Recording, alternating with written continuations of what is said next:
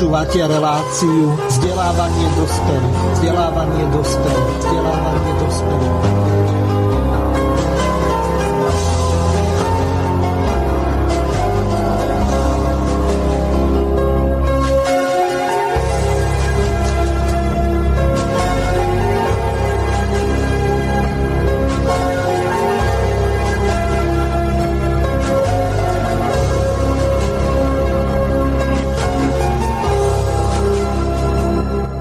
Vážené a milé poslucháčky a poslucháči, vítam vás pri počúvaní relácie Vzdelávanie dospelých. Témou dnešnej relácie je štvrté pokračovanie cyklu Je štátny jazyk dominantný? Podtitul relácie Štátny jazyk versus menšinové jazyky. Hosťami dnešnej relácie, začnem dámou, je pani magistra Margaréta Vyšná. Zdravím vás, pani Margaretka. Dobrý večer, prajem. Druhým našim hosťom je pán inžinier Ivan Hazucha, ktorého tie srdečne zdravím. Pozdravujem poslucháčov Slobodného Vysielača z Rimavskej Soboty. Ďakujem. Našich poslucháčov potrebujem informovať, že túto reláciu nahrávame v nedeľu večer z toho dôvodu, že pán inžinier Ivan Hazucha zajtra nemôže, to znamená v pondelok, keď táto relácia sa bude vysielať ako nová. Bohužiaľ z toho dôvodu, že je nahraná na záznam, nemôže byť kontaktná. To znamená, že nebudete sa môcť do štúdia dovolať. Samozrejme, pokiaľ budete mať nejaké otázky, tak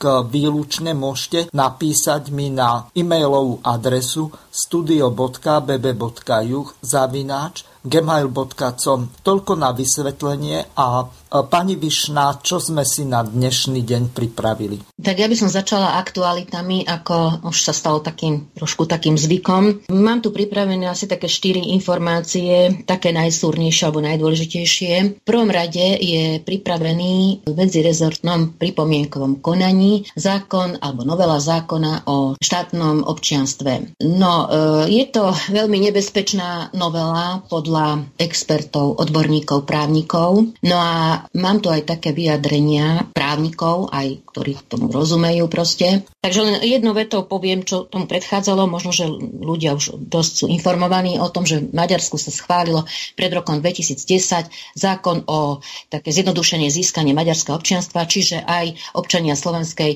e, občania Slovenskej republiky by mohli získať e, maďarské občianstvo.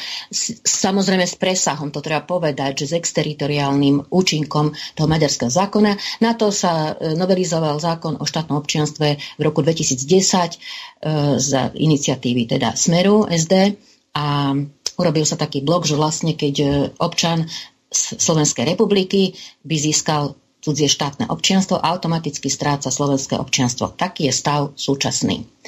Dnes novela navrhuje, že ak by teda e, bol, bol niekto by chcel občan Slovenskej republiky získať aj iné cudzie štátne občianstvo, za istých okolností by teda už nestratil slovenské. Čiže toto je veľmi nebezpečné, by mohlo byť, pretože Slovenská republika tým pádom nebude vedieť nejako zasiahnuť do toho, ani by nemala informácie, ktorý občan získal e, povedzme konkrétne maďarské štátne občianstvo. K tomu sa vyjadrili už, jak som spomínala, aj odborníci, právnici. Mám vyjadrenie jedného právnika, ktorý sa špeciálne zaoberá oblasťou národnostných vzťahov, hlavne tej právnej oblasti. Je to Matičiar srdcom zo Záhoria. Aj si tak želal, aby som ho takto pomenovala, neuvádzala meno. Takže on e, sleduje tieto e, informácie a navrhuje, aby sa, v podstate sa zhoduje s pánom Hrnkom, ktorý navrhuje podobné, teda, aby sa zostala táto, no, e, tento zákon o štátnom občianstve tak, ako je, s týmto blokom.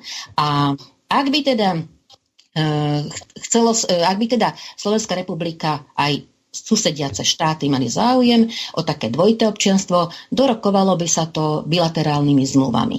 Čiže tadiaľ to by mohla viesť cesta, ak by teda bol záujem o dvojité štátne občianstvo.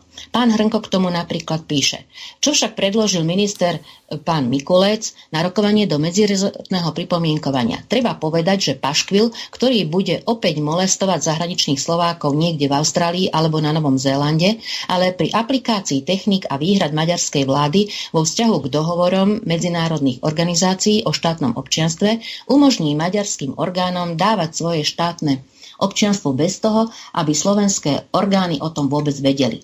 Zákon tým likviduje ochranu slovenského územia pred in- interferenciou orgánov cudzieho štátu.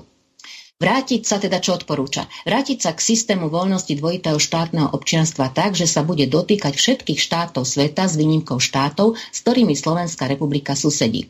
V zákone však zdôrazniť, že v princípe dvojitého, dvojité občianstvo je možné aj v prípade štátov susediacich, ale na základe bilaterálnych dohôd. Práve táto poistka by dala možnosť vzniku dvojitého občianstva bez toho, aby sa tento inštitút zneužíval proti legitímnym záujmom Slovenskej republiky a jej občanom. Nemal by byť problém dojednať bilaterálne zmluvy s Česk- Českou republikou, Poľskom, Ukrajinou a maďarskou krajinou teda. Takže e, toto sú názory odborné a už ako som pozerala aj e, ten proces e, v pripomienkovom konaní, tak e, už sú tam pripomienky, vyjadrujú sa aj splnomocnenec z vlády pre menšiny, aj e, s, e, pán Solimos Šojmoš, lebo jak sa volá, tak aj ten dával pripomienky, takže zrejme to nie je až také priechodné, ale istotne je to veľmi na hrane a je to veľmi riziková novela e, zákona o štátnom občianstve. No aj na to hneď nadviažem. prvého deviateho, prvého septembra sa pred Najvyšším súdom v Bratislave konala demonštrácia alebo zhromaždenie, ktorú, ktoré organizovala Nová jednota. To sú tie spojené menšinové maďarské strany. A um, vyjadrovali sa aj k týmto, k, týmto, um, k tomuto zákonu o štátnom občianstve, ale aj k Benešovým dekretom. Takže aspoň niektoré také um, myšlienky prečítam. Vyjadrovali sa aj v maďarčine, aj v slovenčine, ale v slovenčine bol len taký krátky, taký, taký len text, takže toto, toto je preklad doslova z maďarčiny. Tak jeden spred, ktorý tam teda mal prejav, jeden účastník na tom zhromaždení prvého septembra hovorí, že slovenská spoločnosť si myslí, že neoprávnene protestujeme, že máme nadštandardné práva. Ale to tak nie je. Máme celkom vážne právne porušenia. Nechceme viac len toľko, koľko v dvadsiatom prvom storočí požadoval Štúr. Za komplex, ktorý majú Maďari na Slovensku, sa môžu poďakovať československému a slovenskému národu, teda my sme vinní za to, že oni majú tento komplex, ale od tohto sa raz a navždy v dvadsiatom prvom storočí musíme oslobodiť, musíme ho odhodiť. Felvideckí Maďari, musíme sa zbaviť pocitu menejcennosti na Slovensku. Preto je dôležitá požiadavka, že na Slovensku pôvodne žijúce spoločenstva, ako napríklad aj maďarské, dosiahli právny štatút partnerského národa v ústave. Toto rozšírime na každú úroveň každodenného života v právnom význame. Myslíme aj na to, že v tom, ktorom regióne by mohol byť úradný jazyk popri slovenčine aj maďarčina. Benešové dekréty a od nich sa odvíjajúce zákony sa tvorili v špecifickej situácii a podmienkach. Ale tieto podmienky sa už dávno stratili, ale Benešové dekréty ostali. Pri vzniku boli úplne nespravodlivé a aj dnes sú také isté teda. Prečo uplatňuje... Áno. No, spýtam sa vás na jednu pomerne dôležitú vec. Benešové dekréty sú v podstate vykonávacie predpisy a oni vyplývajú priamo z Postupimskej mierovej konferencie, kde sa víťazi volie, pardon, druhej svetovej vojny, to znamená Spojené štáty, Veľká Británia a Sovietský zväz, dohodli na tom, že akým spôsobom sa vysporiadajú vzťahy s okolitými národmi, ktoré sa považujú za porazené. Za porazené sa považovalo Nemecko a zároveň aj Maďarsko.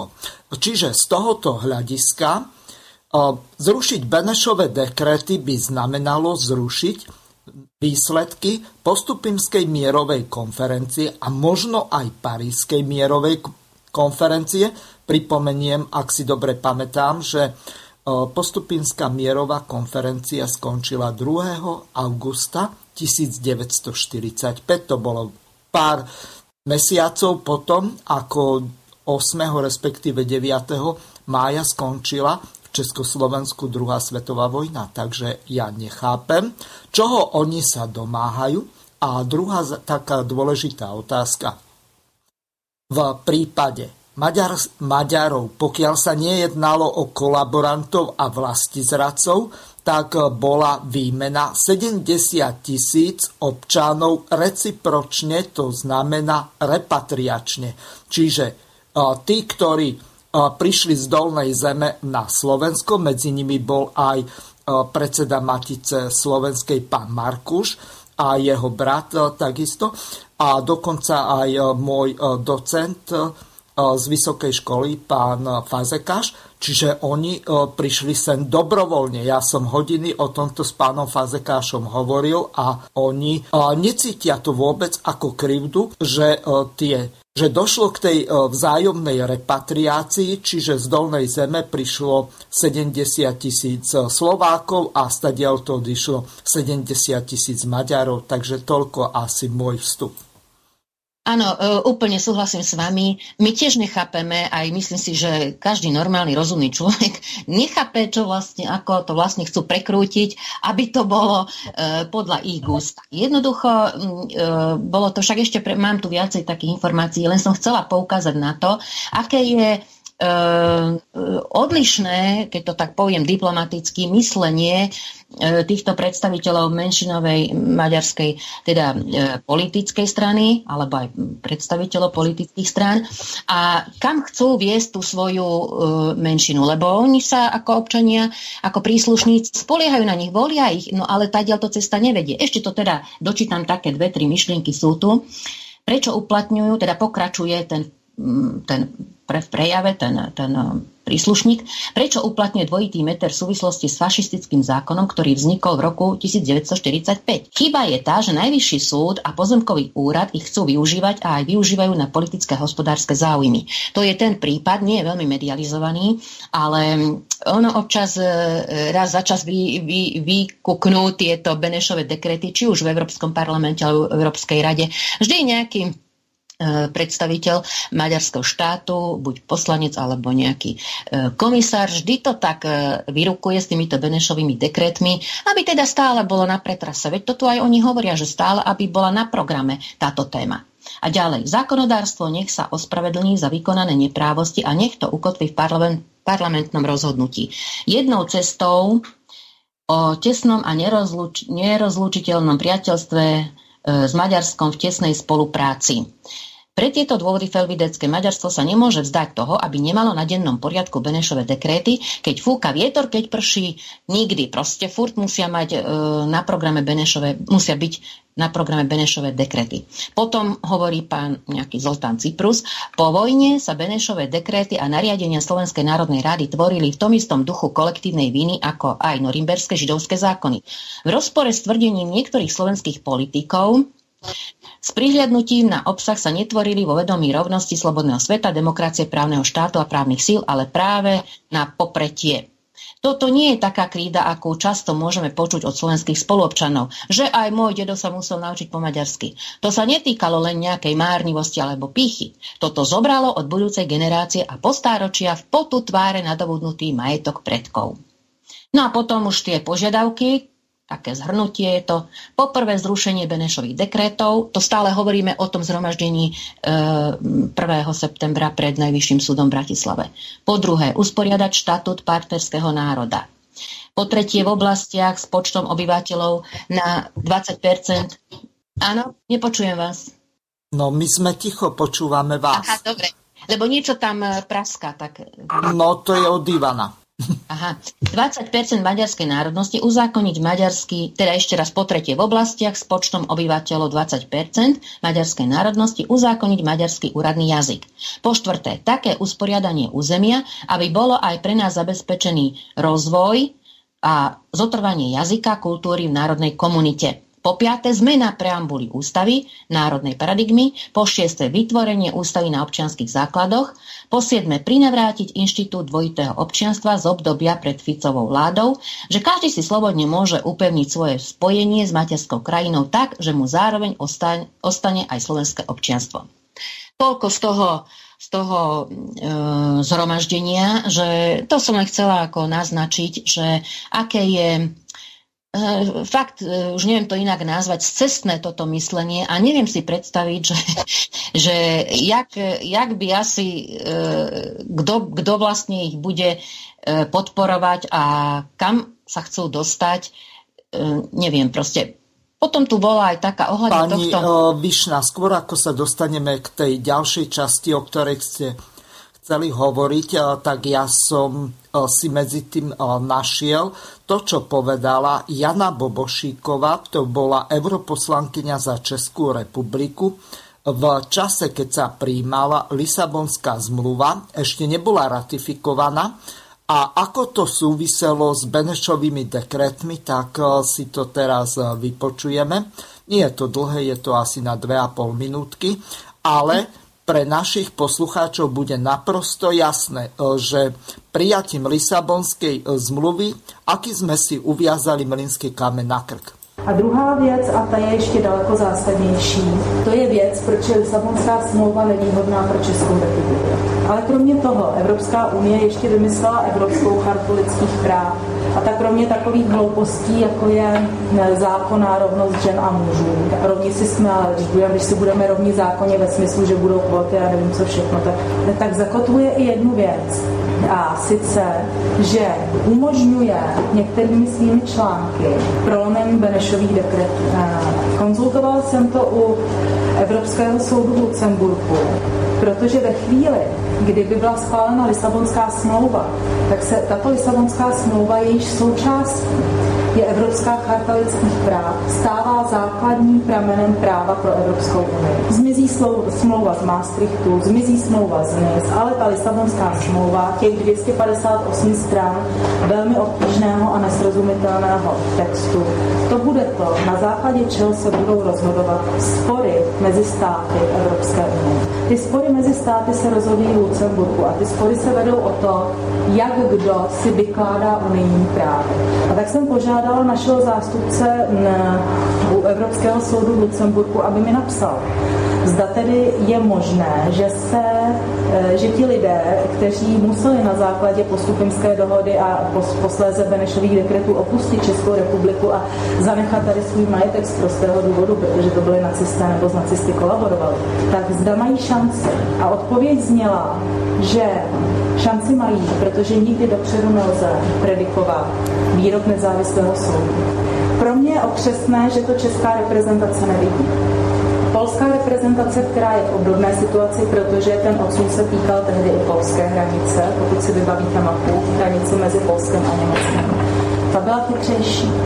Ta si udělala v Lisabonské smlouvě výjimku, která má asi pět slov a která jasně říká, že pokud je o vlastnická práva a územní uspořádání, tak platí vždy právo Polska. Neboli nikdo v Lucemburku by nemohl rozsoudit, že se může stát něco jiného. Tak to udělali Poláci, my jsme to neudělali. My jsme si tuto opravdu jednoduchou výjimku, to je pět slov, jsme nebyli schopni dát na papír a dát do toho ratifikačního procesu. Já si myslím, že to je chyba a že dnes podepsat a schválit Lisabonskou smlouvu v této podobě je proti zájmu České republiky. Takže toľko Jana Bobošíková. Môžeme sa poďakovať súdruhovi Harabinovi a súdruhovi Ficovi a súdruhom ďalším, ktorí v tom čase boli v Európskej komisii za Slovenskú republiku, že takúto výnimku nedojednali, pretože minister spravodlivosti, minister zahraničných vecí, neviem, tuším, vtedy bol Kubiš, ministrom zahraničných vecí, mali v takejto veci jednať.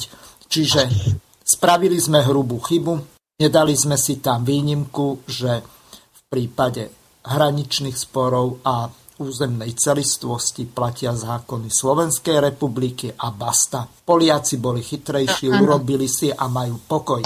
Nech sa páči. Takýchto z damoklových mečov máme viacej, e, nad sebou nám visí. E, to je len jeden, jeden, jeden z mnohých dokumentov, lebo však aj tá bilaterálna zmluva, tá základná slovensko-maďarská zmluva o dobrom susedskom vzťahu, však to sú tiež také damoklové meče.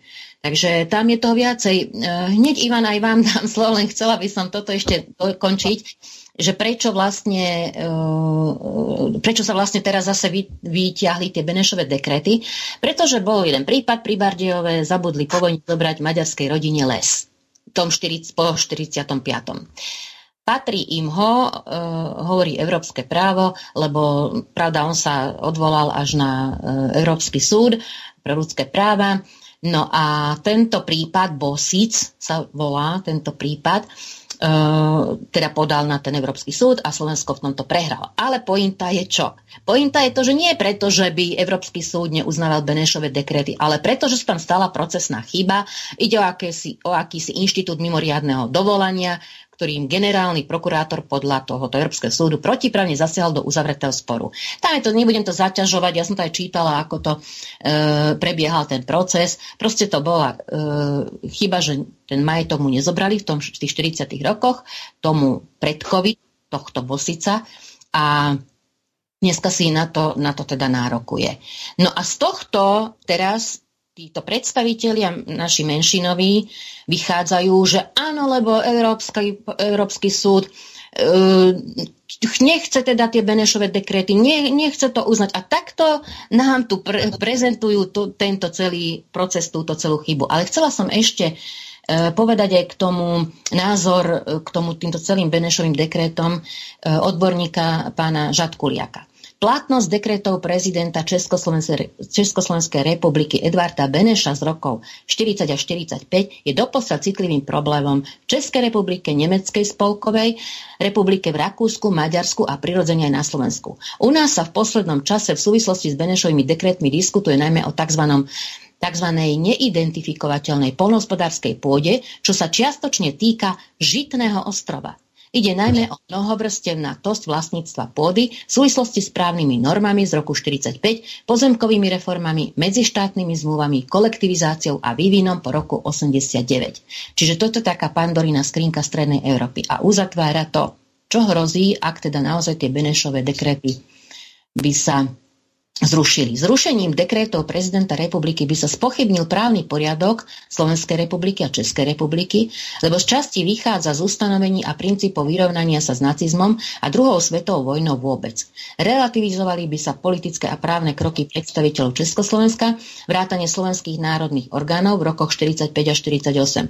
Spochybnila by sa tiež platnosť právnych noriem Slovenskej národnej rady i nariadení zboru povereníkov, to je slovenskej vlády. Pre súčasnú Slovenskú republiku ide o veľmi dôležitú skutočnosť, lebo by mohla nastať situácia, že zrušením tzv. Benešových dekrétov by sa narušila historická kontinuita Slovenska a Česka s právnymi dôsledkami až po súčasnosť. Pokusy o spätnú revíziu niektorých dekrétov prezidenta republiky sú snahou o revíziu výsledkov druhej svetovej vojny a revíziu medzinárodných zmluv, ktoré boli v tejto súvislosti uzavreté. Smerujú až k spochybneniu medzinárodného usporiadania po prvej svetovej vojny. Je možné, že ich revízia by skomplikovala postavenie Slovenskej republiky v európskych integračných procesoch, ktoré sa opierajú tiež o chartu ó es en a Všeobecnú deklaráciu ľudských práv, ako aj výsledky druhej svetovej vojny v záujme nastolenia demokratického a humánneho poriadku v Európe i vo svete.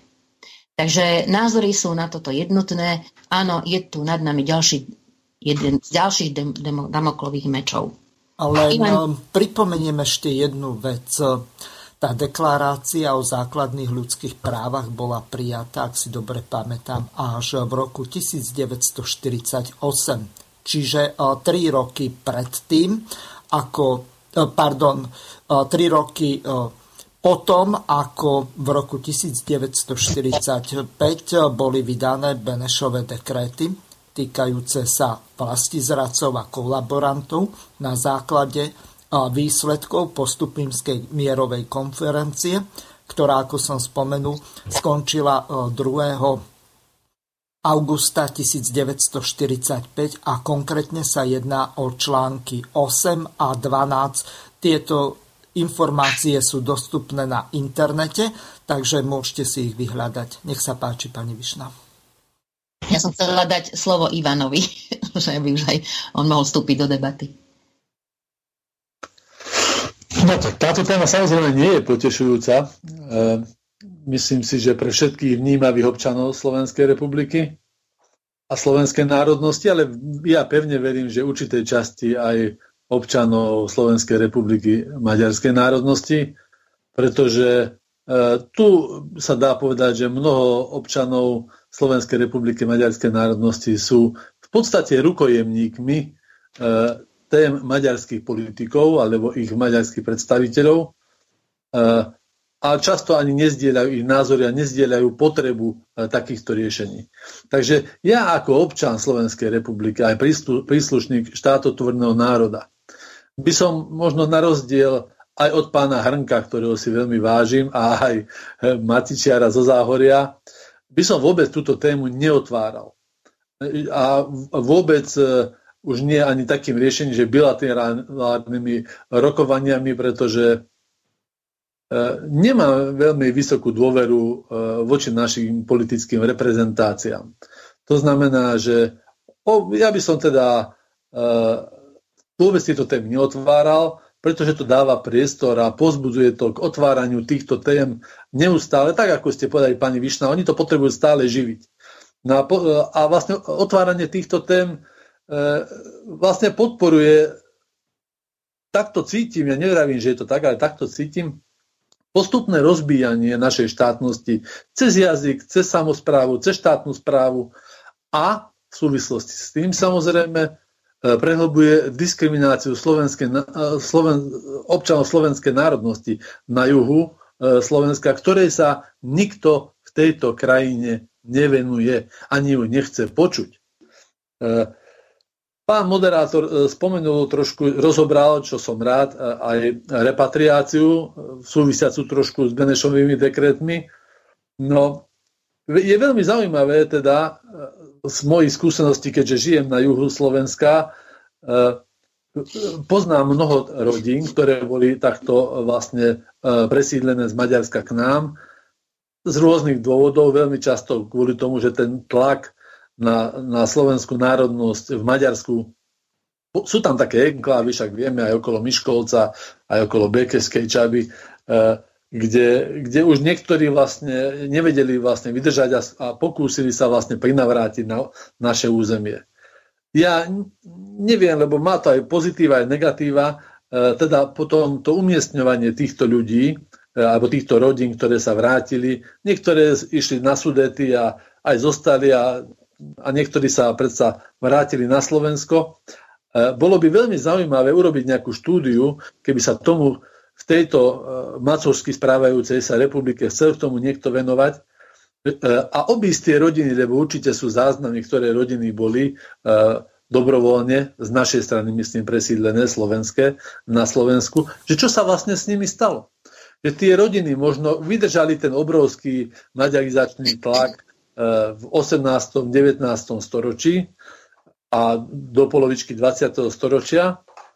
A práve príchodom na, Slovensku, na Slovensko podľahli tlaku maďarizácie a stali sa z nich e, e, občania lojálni e, maďarskej národnosti, alebo neviem, ako by som to povedal, teda pomaďarčili sa.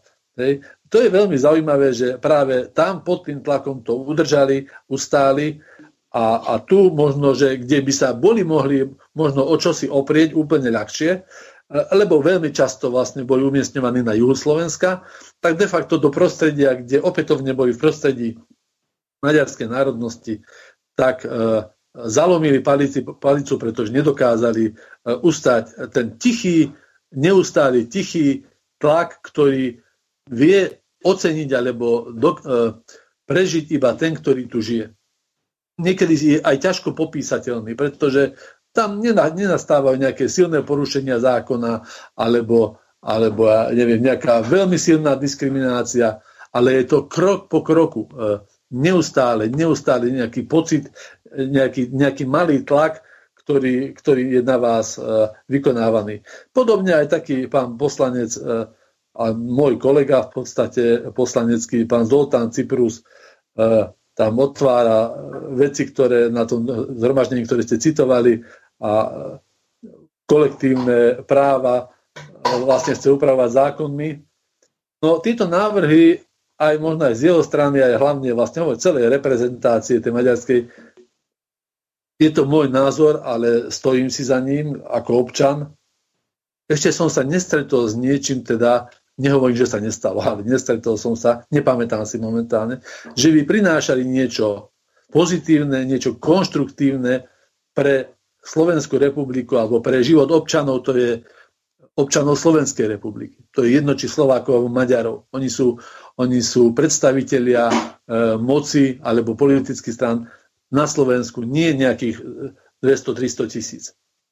Takže a tým pádom vlastne neustále parazitujú na týchto témach a A pretlkajú sa životom, lebo vždy je nejaká podpora pre týchto myšlienok. A možno, že aj tá maďarská menšina, aj keď možno nemá až také silné pocity, ako to, ako to oni reprezentujú, ale sú to ich ľudia, tak sa cez tie voľby stále nejako prevalia z výnimkou týchto volieb. Chcel by som veľmi rád veriť, že akože dostali rozum ma- maďarsky hovoriaci, alebo teda príslušníci maďarskej menšiny, že takto dopadli, ale tým, že sa spoja znova, určite dostanú lepšie výsledky vo voľbách. Takže ja naozaj pri všetkej mojej, mojom chcení stále nerozumiem, o akomto rozvoji maďarskej komunity oni stále rozprávajú a čo sú tie faktory, ktoré im v tom bránia. Čo sa za tým skrýva, ako ešte by sa chceli rozvíjať. Majú možnosť vzdelávania sa príliš benevolentným prístupom Slovenskej republiky všetkých možných vlád od, od možnože od dvadsiatych rokov dvadsiateho storočia sa môžu, môžu vzdelávať v materinskom jazyku v tom type škôl, ktorý, ktorý na Slovensku je. Majú materské školy základ, však my už o, tom, o týchto témach hovorí, v podstate uzatvorený školský systém. Hej. Majú už aj vysokú školu, ale samozrejme na nej sa nedá všetko študovať, tak keď sú nadaní e, mentálne a, a dobre sa učia, tak môžu študovať na všetkých e, slovenských školách, vysokých myslím. E, môžu sa uplatniť kdekoľvek, aj sú uplatnení kdekoľvek na Slovensku, keď sú teda e, zdatní. Takže kultúru majú absolútne pod palcom, veľmi štedro dotovanú. My iba snívať môžeme ľudia alebo občania slovenskej národnosti o takom dotovaní kultúry na jedného obyvateľa slovenskej národnosti, ako majú oni dotáciu na jedného obyvateľa maďarskej národnosti. Podotýkam a veľmi vážne, že si treba uvedomiť, že predsa občan maďarskej národnosti nemôže e, teda e, absorbovať alebo vnímať kultúru e, len maďarsku alebo maďarskom jazyku. Pre neho je kultúra aj iný druh. Ja neviem, aj slovenská televízia, slovenské programy by mala, je určená aj pre neho a môže, môže ich absorbovať alebo vnímať. Rovnako, čo ja viem, populárnu hudbu alebo, alebo e, folklór, či už slovenský alebo maďarský, ale aj slovenský. On nie je určený pre obyvateľov Slovenskej republiky, slovenskej národnosti, ale pre všetkých. To znamená, že tu v tejto krajine sme diskriminovaní my, nie oni. No, Ivan, a teraz ja, ja vám dokončím. Jednu vetičku poviem, že plne, plne sa e, stotožňujem s vyhlásením, ktoré ste, pán moderátor, pustil pani českej e, europoslankyne. E, to je tá naša slovenská nedbavosť alebo nevykvasenosť e, pri, pri rokovaniach alebo prí, prílišná ústretovosť, submisivita akýchkoľvek vlád slovenskej. Preto sa bojím aj tých bilaterálnych rokovaní a zároveň je to hluchota, hluchota našich politických predstaviteľov voči slovenskému juhu a, a to e, názorom ľudí, ktorí tu žijú. Takže e, ten tlak, ktorý sa neustále stupňuje a otvárajú sa tieto témy, e, tak vlastne smeruje k tomu, aby sa mohli, alebo vytvárali predpoklady na revíziu výsledkov alebo dokumentov z konca druhej svetovej vojny, ale treba si aj to povedať, že tá druhá svetová vojna bola, mala nejaký, nejaký, e, nejaké predchádzanie. A, a to bolo presne toto isté, revízia prvej svetovej vojny. Aj tam niektorí, však samozrejme tí, ktorí vyvolali vojnu, Nemec, Nemecká ríša a, a Maďarská republika e, neboli spokojní a viedlo to k druhej svetovej vojne. No a táto opätovne do značnej miery vrátila naspäť e, do stavu po prvej svetovej vojne a znova sa to chce revidovať. Takže k čomu to podľa mňa vedie? E, No pokiaľ niekto sa submisívne nezalomí, no tak to vedie ku konfliktu. Takže vôbec netreba tieto veci živiť, lebo to e, e, tu žijú obyvateľe maďarskej národnosti na relatívne ucelenom území, e, rečovo, kultúrne, no a ešte keď získajú vlastníctvo pozemkov absolútne na, na tom juhu, napríklad revíziou Benešových dekrétov, tak potom si musíme aj sami povedať, že ktokoľvek si položí otázku, má význam, aby títo ľudia, predstavitelia maďarskej menšiny na Slovensku, žili v slovenskom štáte, tak si myslím, že každý, každý súdny človek povie, že význam to nemá, lebo oni už vlastne nie sú naši. No, teraz sa vrátim k tomu, o čom ste pred chvíľou hovorili, o tom, že na základe národnostného alebo etnickej príslušnosti tak niektoré menšiny sú zvýhodňované. Pred dosť dlhým časom, je od vtedy zhruba pätnásť rokov, tak na ústavnom súde bol spor Lipšic versus Miroslav Číš. Miroslav Číš je teraz poslancom v Európskom parlamente za Slovenskú republiku, za Smer bol zvolený. A teraz pointa toho sporu spočívala v tom, že čomu absolútne teraz nerozumiem, ale nemusím, Smer sa snažil nejakým spôsobom rómske etnikum zvýhodniť na základe toho, že v podstate tam sa jednalo o takú záležitosť, že chceli nejaké krivdy z minulosti pozitívnou diskrimináciou napraviť, takže ich mali zvýhodňovať. A Lipšica toto naštvalo, keď tento zákon nejakým spôsobom s pomocou maďarských strán sa podarilo pretlačiť Smeru, tak Lipšic tedy bol ministrom a on podal podnet na preskúmanie zákonnosti tohoto zákona na ústavnom súde. A ústavný súd v roku dvetisícpäť rozhodol, že na základe národnosti alebo etnickej príslušnosti nemôže byť nikto kolektívne zvýhodňovaný. Vždy sa musí, no to znamená obligátorne, čiže všetci príslušníci, ale vždy sa musí každý posudzovať jednotlivo na základe jeho napríklad materiálnej nedostatočnosti, chudoby a tak ďalej, alebo zdravotného znevýhodnenia. Čiže nie je to možné robiť na etnickom, alebo náboženskom, alebo národnom princípe. Čiže z tohoto hľadiska vyplýva, že ak Slovenská republika alebo nejaká vláda príjme také zákony, ktoré zvýhodňujú nejaké etnikum na úkor majority, tak v tom prípade sa dopúšťajú konania v rozpore s nálezom ústavného súdu v tej kauze Číš versus Lipšic. Takže toľko na doplnenie. A toto, sú, toto nie je jediný prípad, veď toto práve je problém, že presne tie zákony takto smerujú a presne tak sa aj aplikujú. Takže tuto je, tuto je taký, taký chaos, taká anarchia.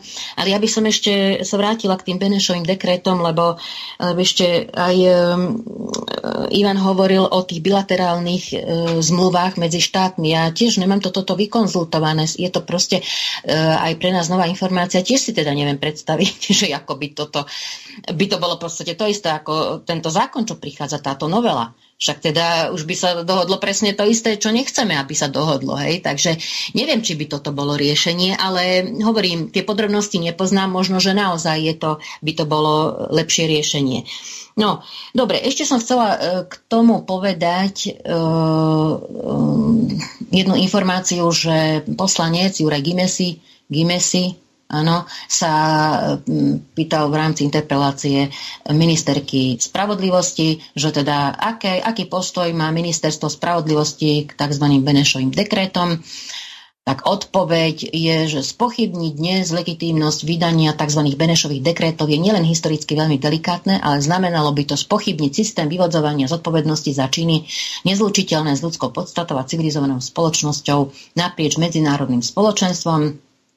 Navyše otázka zodpovednosti za hrôzy druhej svetovej vojny má aj v dnešnej dobe rovnako silný symbolický význam. No a ešte ďalšiu otázku, že či uvažuje, no áno, to ministerstvo spravodlivosti na základe vyššie uvedeného rozsudku o zrušení niektorých tzv. Benešových dekrétov ex nunc. Tak všetko to ako poprelo, teda myslím ministerka spravodlivosti, takže zatiaľ je postoj ministerstva v poriadku z našej strany. Myslím si, že, že teda nie, nechystá sa nejako teda otvárať Benešové dekréty, tak našťastie dúfam, že to tak aj zostane. Teda toto som len chcela, nechcem to celé čítať, je tam viacej tých, tých uh, otázok a, a siahodlhé odpovede. No.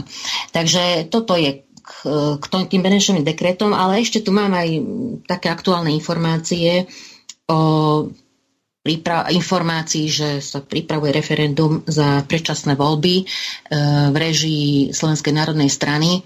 Tak neviem, či to je dobre načasované. No, ja sa spýtam inak.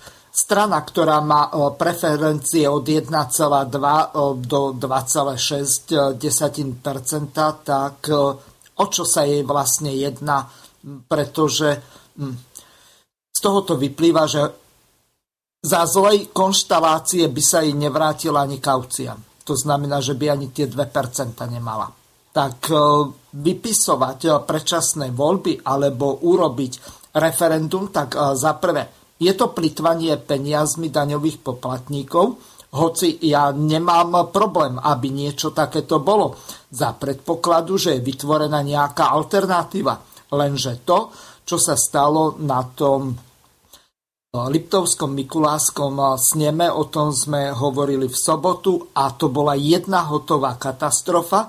Dokonca selektívne boli tam vyberaní delegáti a tých, ktorých zvolila členská základňa na okresnej úrovni, tak vôbec neboli pripustení. Čiže Dankovi ľudia, Dankova es bé eska tak zabránila riadne zvoleným delegátom, ktorí to mali riadne právne ošetrené, potvrdené na základe výsledkov hlasovania, tak jednoducho nemohli byť delegátmi riadnymi, ale krajské štruktúry si tam dali svojich delegátov, s ktorými bol Danko dohodnutý, takže to bola asi taká voľba, no jedna hotová katastrofa. No, v každom prípade nepovažujem za šťastný návrh teraz robiť, teda zbierať podpisy na predčasné voľby, pretože nemáme alternatívu. A môže sa ľahko stať, že dajme tomu, že by sa pozbierali podpisy, ale čo by sa udialo, keď by boli aj nové voľby? Veď teda tak sú naštartovaní e, agresívci či progresívci, či tí liberálne médiá, že médiá e, strany, že, že teda a, a rozkol a je rozpad národných síl. No jak by dopadli tieto voľby? Ideme to pokúšať, alebo ja neviem, že ako, ako, aká je predstava. Pani Vyšná, vy ste boli hostkou v tej sobotnej relácie, tak ste počuli, čo povedal Ján Rohár, čo povedal Anton Hrnko, čo povedal Rafael Rafaj. Hm? Ak chcete, môžeme to kvôli našim poslucháčom, lebo nie všetci počúvali tú reláciu, prehrať a potom to komentujete. A keď už sa bavíme o tej es en eske. Súhlasíte? Áno, ďakujem. No krátko, áno. Takže vy ste prišli odkiaľ? Ja som prišiel z Senca, som predsedom miestnej organizácie es en es Senci a v zásade bol som zvolený členskou schôdzou za delegáta, ale vedenie túto voľbu sabotovalo, nezvolalo okresnú konferenciu, nepotvrdilo ma a vlastne nás nemýšľa delegát, ktorý bol vlastne schôdzou členov odvolaný, takže vlastne nemá legitímny mandát. Hej. Ale keďže bol zadánka, tak a tam dostal. Čiže vy ste prívrženec? A ja podporujem teda pána Hrnka a mňa nepustili napriek tomu, že nikdy sa na snemoch nerobili takéto opatrenia, že by fyzicky ochrankári bránili členom strany, predsedovi miestnej organizácie vstúpiť. Proste vždy sa oceňovala prítomnosť čo najviac tých členov a teraz, teraz normálne fyzicky mi chceli zabrániť vo vstupe, ale keď išiel nejaký podporovateľ Danka, aj keď nebol na zozname, tak ho pustil. Hej? A mňa nepustil. A vtedy, keď som to videl, tak som, že čo to robíte, tak idem aj ja.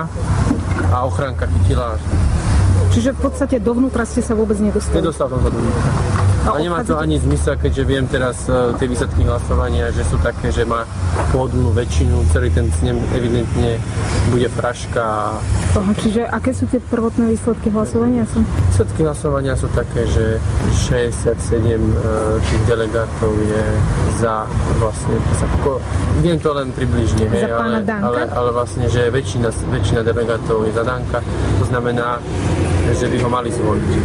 No, skrátka to bolo tak, že ja mám v rukách dokumenty z členskej schôdze, ktorým jednak členská schôdza odvolala toho pôvodného delegáta a určila, že by som miesto neho mali zja. Urobilo sa to tak preto, pretože pôvodne bolo prisľúbené vedením, že náš okres bude mať dvoch zástupcov. Ale potom sa ukázalo tieto reči ako klamstvo a na to zareagovala naša členská schôdza, zišla sa a prijala uznesenie. A uznesenie členskej schôdze ma zaväzuje, tu je uznesenie, aby som sem prišiel. Mojich dvadsať členov ma zaviazalo, aby som sem prišiel. To bol to môj vymysel. dvadsať členov povedalo, choď na snem a povedz, čo sa u nás v okrese deje. Vysel... O, takže akurát toľko môžeme, o, nebudem to celé prehrávať, pani Vyšná to počula. No, jednoducho riadne zvolený o, delegát tak o, nemal vôbec o, prístup a o, jednoducho mu bolo zabránené.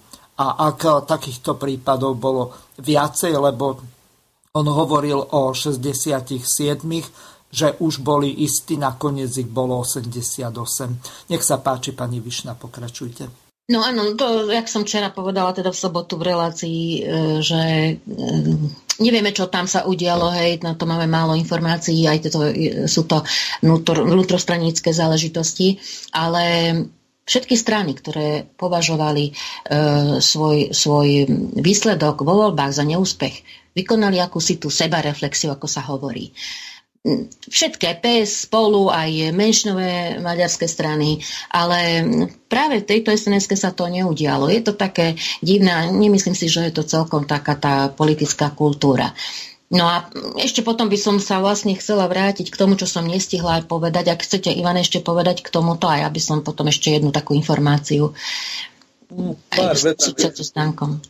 Tak, chronologicky, ako čo bolo povedané, no v prvom rade som rád, že som počul aj niečo pozitívne z činnosti pána Lipšica, čo ste uviedol, pán moderátor. A, a takisto som naozaj spokojný a ďakujem pani ministerke spravodlivosti za to vyjadrenie, ktoré tomuto pánovi dala. No ja nehodnotím aktivitu es en esky v súvislosti s, s návrhom na predčasné voľby. Má na ňu právo, je to taký politický krok na povšimnutie si akože nejaké aktivity es en esky, ale význam to podľa mňa momentálne určite nemá.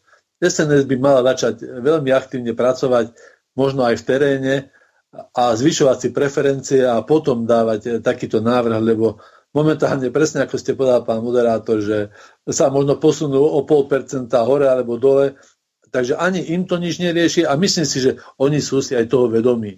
Že to je len, hovorím, taký politický trošku ťah.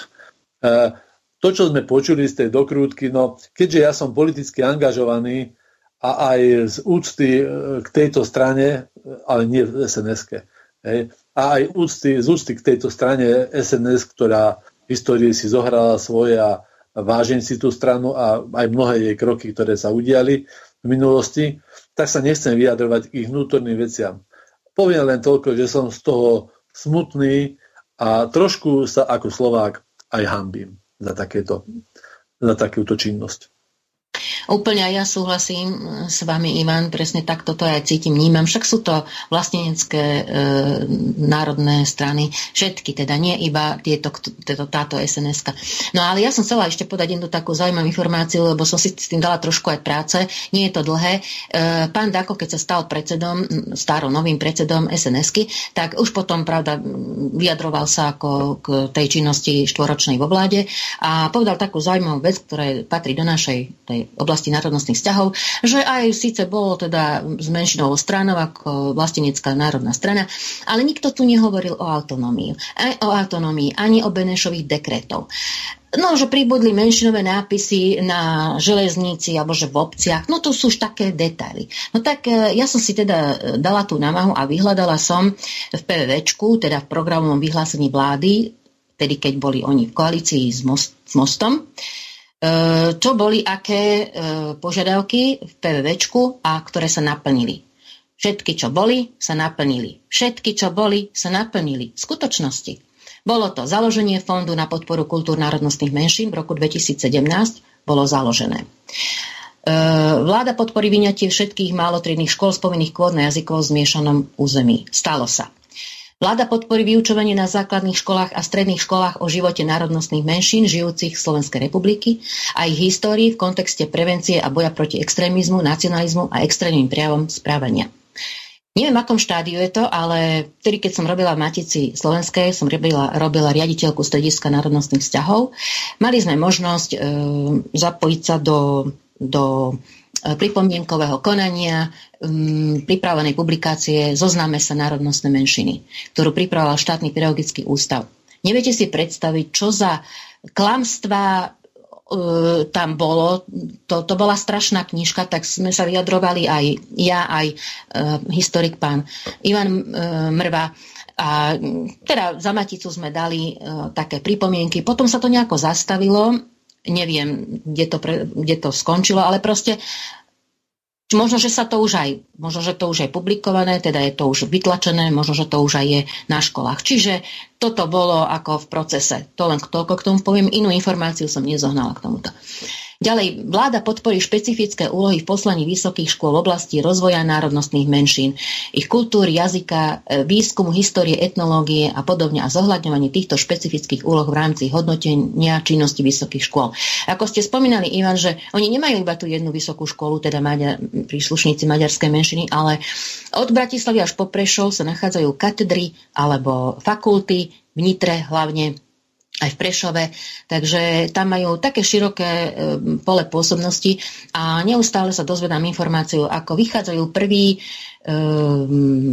absolventi vysokej školy, ktorí sú ako už pripravení administratívni pracovníci do samospráv, ktorí už na, na úrovni v tej odbornej terminológii ovládajú maďarský jazyk. Ďalej, vláda na základe analýzy na národnostne zmiešanom území vytvorí podmienky pre zosúladenie praxe s platným zákonom o používaní jazykov národnostných menšín.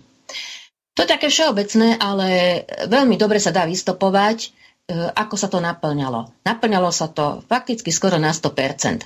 Keďže tu aj žijem v Štúrove, tak aj som to videla, badala, ako aj som sa s tým stretávala, že áno, sú pokroky. Čiže úrad splnomocnenca vlády, ktorý naplňal tento, ktorý, to, bol, to je jeho agenda, jeho oblasť, tak spolupracoval, aby naplnil, aplikoval tento zákon o používaní jazykov, jazykov národnostných menšín so Slovenskou obchodnou inšpekciou, s ministerstvami, s úradom pre norma, normalizáciu a skúšobníctvo, Národným inšpektorátom práce, s diecézami, miestnymi úradmi štátnej správy, so zmoskou, s maďarskými a nemeckými štátnymi predstaviteľmi v rámci zahraničných služobných ciest, s ó zetkami, s občianskými združeniami, s re, e, televíziou verejnoprávnou, dopravnými prepravcami, RegioJet a Arriva. V prípade iných národností, ak mal teda informácie na stránke úradu splnomocnenca, sa väčšinou hovorilo o nehovorilo o spolupráci, ale ako náhle e, bola, bol to prípad, alebo teda bola, bolo stretnutie s nejakými zástupcami obce a maďarskej maďarskej menšiny, tak už sa vždy hovorilo o spolupráci. A to veľmi pekne sa to dá vybadať v tých e, tlačových správach. Ďalej sa e, ďalej e, splnomocnenec vlády rokoval s dodávateľmi energií, upozornil, na, upozornil ich na nepoužívanie menšinových jazykov, s vysokým komis, komisárom ó bé es é, s obchodnými reťazcami, e, so štatistickým úradom v rámci ščítania obyvateľstva. To som minule spomínala, že pripravoval e, úrad splnomocnenca Tú, tú viacnásobnú identitu národnú, aj e, pri, e, teda, že si môžu priznať občania aj viacej materinských jazykov. Potom spolupracoval so Slovenskou poštou, s policajným zborom, Radou pre vysielanie retransmisiu, Slovenskou inšpekciou životného prostredia, tam sa uzatvárali memoranda. Vy, e, organizovala sa konferencia modely participačných mechanizmov príslušníkov národnostných menšín v Európe, alebo rozvoj maďarsko-slovenskej a rusínsko-slovenskej bilingválnej kompetencii z administratívnych žánrov. Spokojne e, konštatoval splnomocnenec, že dvojazyčnosť je takmer sto percent. Vypracovali sa terminologické slovníky, aplikácie do mobilu, aj na stránkach, na Slovlexu, to je ten, ten portál právny a jazyk, teda legislatívny. Za, zavádza sa dvojazyčnosť do hasičských a záchranných zborov. Používanie menšinových jazykov v úradnom styku sa zlepšilo, hodnotil splnomocnenec. Okresné úrady zavádzajú dvojazyčnosť. Proste konštatuje, že sa používanie menšinových jazykov zlepšuje takmer v každej oblasti. A posledné, už teda keď e, končilo, skončilo sa volebné obdobie, tak e, naozaj raketou rýchlosťou sa začala príprava menšinového zákona, samozrejme s tými symbolmi, ktorých sme hovorili, aj s tou gombaseckou menšinou alebo felvideckou lajkou. Ďalej zákon o základných požiadavkách detských ihrísk, to sa aj schválilo, myslím, kde vlastne musí byť všade v detských ihriskách všetko, teda je to akože informácia o používaní ihrisk, hej, ale kedy nebolo takéto, neviem, či teraz je také strašne potrebné, e, informácia o, o, o ihriskách, preliezačkách, no tak dobre, vznikol zákon o základných požiadavkách detských ihrisk, kde je povinnosť toho, ktorý vytvorí to ihrisko, zrealizuje aj v menšinovom jazyku. Ďalej to bolo, bolo zavádzanie terminológie menšinové samosprávy. Už sa, už sa e, pán splnomocnenec tak sa cíti byť na koni, že on už hovorí o hotových menšinových samosprávach. Zatiaľ tam dáva tú, to takzvané, ale v podstate e, už tá, nabieha na tú terminológiu, už to vsúva, aby sa to za, zabehlo, ten termín. Uh, potom to bolo za rok dvetisícsedemnásť až dvetisícosemnásť. Uh, to bolo v tom, jedno myslím, že som to už čítala, že nie, vláda podporí vzdelávanie žiakov základných škôl v materinskom jazyku, a to aj rozšírením podmienok poskytovania príspevku na dopravné, ak v obci nie je zriadená základná škola s príslušným vyučovacím jazykom. Takisto to bolo realizované. Vznikla novela zákona o financovaní základných škôl, stredných škôl a školských zariadení, ktorý, ktorú poslanci parlamentu odsúhlasili koncom júna a prináša so sebou zmenu príspevku na dopravu od prvého septembra toho dvetisícdevätnásť osemnásť dostanú príspevok na dopravu aj žiaci základných škôl, ktorí pochádzajú z obcí, kde je zriadená základná škola, ale nie s takým vyučovacím jazykom, ktorom chce žiak sa chce vzdelávať. Doteraz to nebolo možné. Čiže toto mala vláda v programovom vyhlásení vlády. Aj toto sa naplnilo. A ešte, že aj um, zvýšenie alebo um, áno, navýšenie počtu základných škôl. Tak, je to uh, pôvodne, ešte keď teda pred vstupom do vlády alebo koalície, bolo, existovalo sedemsto sedem školských zariadení a keď končila vláda, bolo osemsto školských zariadení. Čiže aj toto sa naplnilo. Potom to bolo vytvorené metodické usmernenie k zákonu o menšinových jazykoch, o ktorom, o ktorom potom budeme hovoriť. Označenie lekární.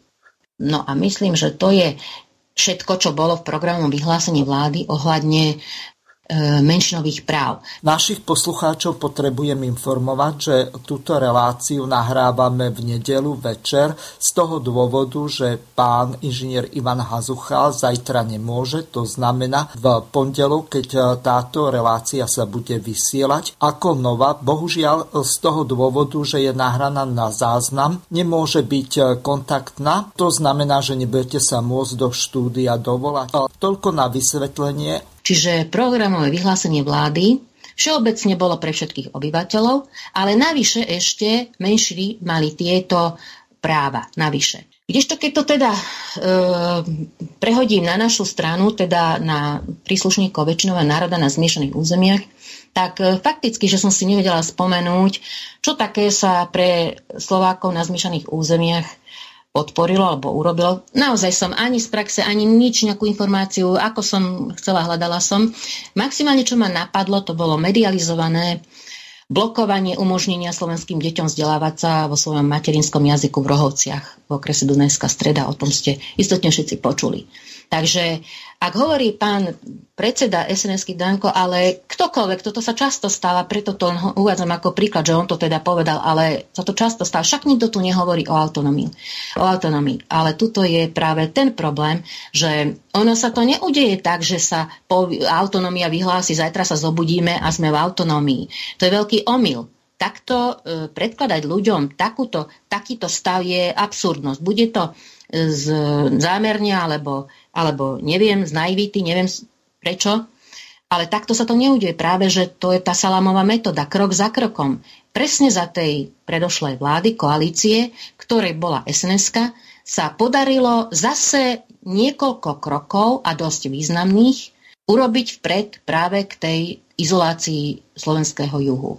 Takže toto, sú, toto som chcela tým povedať, že sú to naozaj závažné veci a každá vláda e, prispieje nejakými krokmi, aby sa teda e, dotiah, aby sa teda dopracovalo raz k tej, k tej izolovanej samospráve alebo k, tej, k tým menšinovým samosprávam. A taký precedens bol práve vznik toho fondu pre podporu kultúr národnostných menšín, čo už vlastne má prvky z autonómie alebo, alebo vlastne samos, samosprávy. Takže toto som chcela k tomu Ivanovi ponúknuť priestor, že k čomu to, čo som ho spomínala, teda či on, jaký má na to pohľad, aspoň aby sa vyjadril, aby sme ho nevynechali. Samozrejme, a ja som vnímal vlastne vyhodnotenie program, programového vyhlásenia vlády po uplynutí volebného obdobia.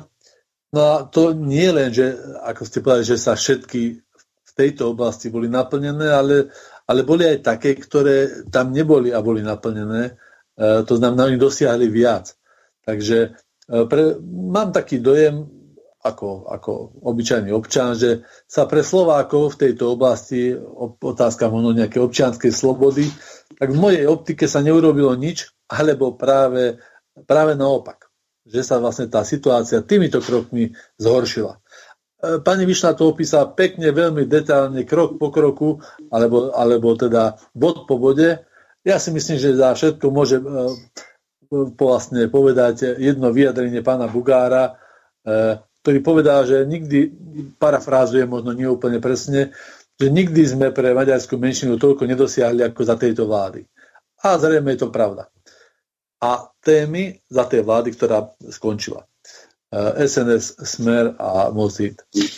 Témy sa síce neotvárali, ako uvádza pán Danko, autonómia, Benešove dekréty na oficiálnej úrovni, ale určite, určite pomohli vytvárať predpoklady pre opodstatnenosť ich otvárania v blízkej budúcnosti a už je to práve tu. E, tých krokov pozitívnych bolo mnoho e, pre nich, e, tak ako to uviedla pani Vyšná. No a potom dôsledkom je, že národne a vlastenecky orientovaní voliči pri voľbách boli až zdesení, lebo tu na juhu to vidíme a myslím si, že gro voličstva by mohli mať práve tu. E, takže sú zdesení a, a boli zdesení a pri voľbách boli značne dezorientovaní, tak buď zo sklamania vôbec nevolili, alebo sa rozplynuli medzi iné strany, možno že aj tvrdšie, ale, alebo aj iné. A to je do značnej miery vysvedčenie bolo dané pánovi Danko, Dankovi a jeho brataniu sa s, s predsedom koaličnej strany bé bé a aj vysvedčenie strany, strane es en es, aj keď e, určite nie všetkým ich poslancom. Takže kto, tí si vlastne zaslúžili e, takéto vysvedčenie. Takže e, strana es en es, ktorá by za normálnej e, politiky e, k jeho typu strany, e, tak by mohla oscilovať okolo pätnásť percent, no a vyslúžila si e, nezvolenie do parlamentu už niekoľkýkrát. To nie je prvýkrát. Na Ako povedala pani Vyšná, je veľmi zvláštne, teda, že tá seba reflexia neprišla a znova dostane dôveru pán Danko. Ja mu držím palce, nech sa mu ako darí znova e, postaviť stranu tak, ako to už raz urobil, ale mám obavy, že vyčerpal svoje možnosti a aj dôveru. Týmto témam len toľko. Súhlasím, áno. Tak by sme mohli potom teraz prejsť k napĺňaniu alebo k aplikácii zákona o používaní jazykov národnostných menšín, kde, je, kde vlastne odhalíme, čo sa tu vlastne deje. Musíme ísť trošku do hĺbky, aby aj posluchači pochopili, o čo ide. Minule sme hovorili v predošlej relácii o zákone o štátnom jazyku, ktorý v podstate je, aký je, teda napĺňa sa. Keď sa nenapĺňa alebo nie, nie je porušený zákon o štátnom jazyku, občania zvyknú podať podnet, dosť sa to tak už zmedializovalo, že teda podávajú sa, dosť stúpajú tieto podnety. Ministerstvo kultúry veľmi promptne, rýchlo reaguje, odbor štátneho jazyka, a zatiaľ nebola udelená pokuta za nedodržanie štátneho jazyka. Vždy sa podarilo e, urobiť nápravu. Teraz prejdeme teda k tomu zákonu o používaní jazykov národnostných menšín. Prvá otázka je sporná hneď, kde sa má používať tento jazyk a kedy. Tak um, musím sa zase vrátiť trošku k, t- k, tomu, k tomu, k tej kontinuite, ako vznikal ten zoznam obcí, ktorých sa má používať um, menšinový jazyk. Hlavne teda ide o tie menšinové maďarské um, názvy. Um, je vydané nariadenie o zozname obcí, kde sa má používať tento menšinový jazyk, všetky samozrejme, nie iba menšinový maďarský, ktorý bol neoprávnené, teda to nariadenie bolo neoprávnené vydané vládou v roku dvetisícdvanásť, vládou pani Ivety Radičovej. Ministerstvo kultúry odôvodňuje, prečo bolo neoprávnené. Odvoláva sa to, je to dosť komplikované, odvoláva sa to, nebudem to tu tie paragrafy všetky čítať, aj na ústavné články, aj paragrafy, aj na rôzne iné e, zákony. Proste toto nariadenie je v podstate neplatné, ktoré teraz je, existuje. Čiže vznikalo predtým ten zoznam obcí, aj tabulový zákon, vznikali obce, aj tie názvy, tak, že zasadla komisia z odborníkov zostavená, a tá rozhodovala, ako ktorý sa používa názov, zaužívaný, nezaužívaný, pretože toto nám hovorí charta o regionálnych a menšinových právach. Štát by mal e, umožniť používanie zaužívaných názvov. A toto práve ešte za bývalého splnomocnenca pána Chmela nebolo dodržané. Jednoducho nabúchali tam e, názvy, e, alebo jeho úrad, Nabu- m- uviedli názvy obcí, um, ktoré sú veľmi podivné. Ministerstvo kultúry uh, veľmi, veľmi um, tak prehľadne to spracovalo ešte v tom roku dvetisícjedenásť, kedy to vznikalo celý tento, tento zádrhel. Takže uh, tento, tento, toto nariadenie, tento zoznam obcí. Prečítam najprv tieto úvodné slova, že nariadenie pričleňuje maďarské označenie viacerým slovenským obciam, ktoré nikdy nemali paralelné označenie v menšinovom jazyku, a ani v súčasnosti nejaké označenie v maďarskom jazyku pre tieto obce neexistuje.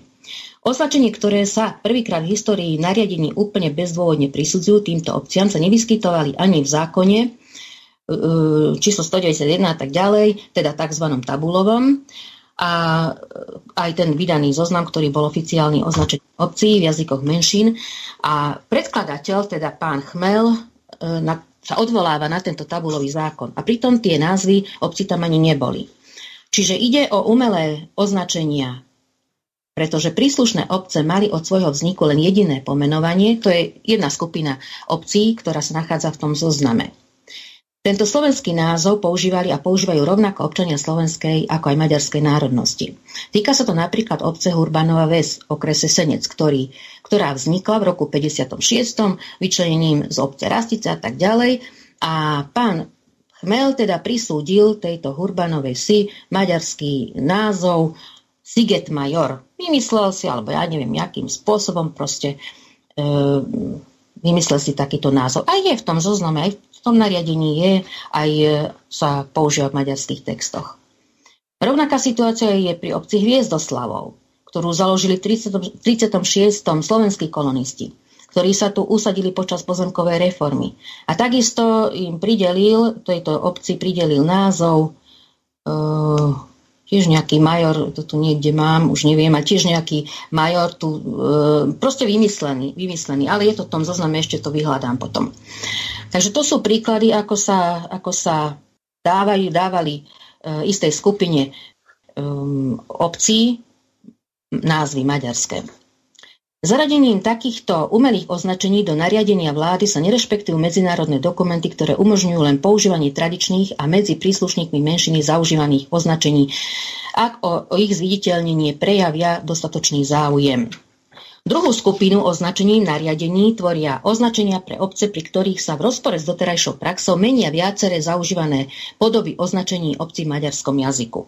Teda ide o názvy, ktoré sú priamo prevzaté z obdobia najsilnejšej maďarizácie po roku tisíc osemsto šesťdesiatsedem a z obdobia hortiovskej okupácie v rokoch tridsaťosem až štyridsaťpäť, keď tieto slovenské obce pripadli hortiovskému Maďarsku. Čiže zase je tu nátlak, aby sa používali také názvy, ktoré vlastne sú z tej najtvrdšej maďarizácie. Máme tu príklad, napríklad označenie mad, už je nad, naďmad, označenie šáro, Šárovce. Nadšáro, označenie Lok, obec Lok, na Garamlok. A tak ďalej, Nír, nír Nírovce, Nírago, už to neviem. Proste sa to celé sa to snaží, táto skupina obcí, pomenovať podľa týchto označení, ktoré sa používali za najtvrdšej maďarizácie. Tretiu skupinu označení v nariadení tvoria označenia pre obce pomenované po významných slovenských osobnostiach, pri ktorých sa v roku štyridsaťosem zrušili paralelné označenia v maďarskom jazyku. Pamätáme si všetci, že to boli obce, obce Hurbanovo, Kukučínov, Matuškovo, Gabčíkovo, Štúrovo a tak ďalej.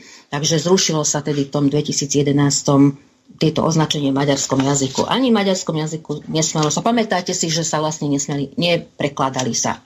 Dneska už máme Parkan a ja neviem, Gúta, lebo... A ďalšiu skupinu v tomto zozname označení obcí e, tvoria obce, ktoré súčasne sú, súčasne, v súčasnosti sú v rozpore s platnou právnou úpravou, e, pretože... Aha, to je od, o, v tej súvislosti, že neoprávňuje vládu na vydanie nového zoznamu označení, respektíve na novelizáciu nariadenia vlády z predošlého zoznamu. To je, neviem, či do toho sa mám púšťať, ako to vtedy celé vznikalo v tom zákone o používaní jazykov menšín, keď vlastne sa tam vložila ten pozmeňovací návrh, že po dvoch sčítaniach obyvateľstva e, môže obec, ak je pätnásť percent príslušníkov menšiny, používať teda menšinový jazyk. Ale pán Matovič, vtedy bol, vznikol nejaký konflikt veľmi, veľmi veľký, do krvi sa teda rozkmotrili a dal ako najúst, dal proste také pozmeňovacie návrhy, ktoré zablokovali aplikáciu týchto nových práv. Ale to ešte sa potom k tomu vrátime, že čo sa vlastne udialo. Ďalšiu skupinu označení v tomto zozname obcí sú vyňaté alebo vypustenie dvadsaťštyri označení obcí, ktorých žijú príslušníci ukrajinskej a rusínskej národnostnej menšiny. A jedného označenia obce, ktoré žijú príslušníci nemeckej národnostnej menšiny. Čiže bezdôvodne sa vypustili tieto označenia a jednoducho napriek tomu, že tam e, žijú v dostatočnom počte aj rusínska, aj ukrajinská národnostná menšina. Čiže takto sa e, udelovali tieto názvy, pán Chmel, a vláda pani Ivety Radičovej to takto schválila a pán splnomocnenec súčasný to takto presne napĺňa. Napriek tomu, že žiadna záštita nad tým nie je,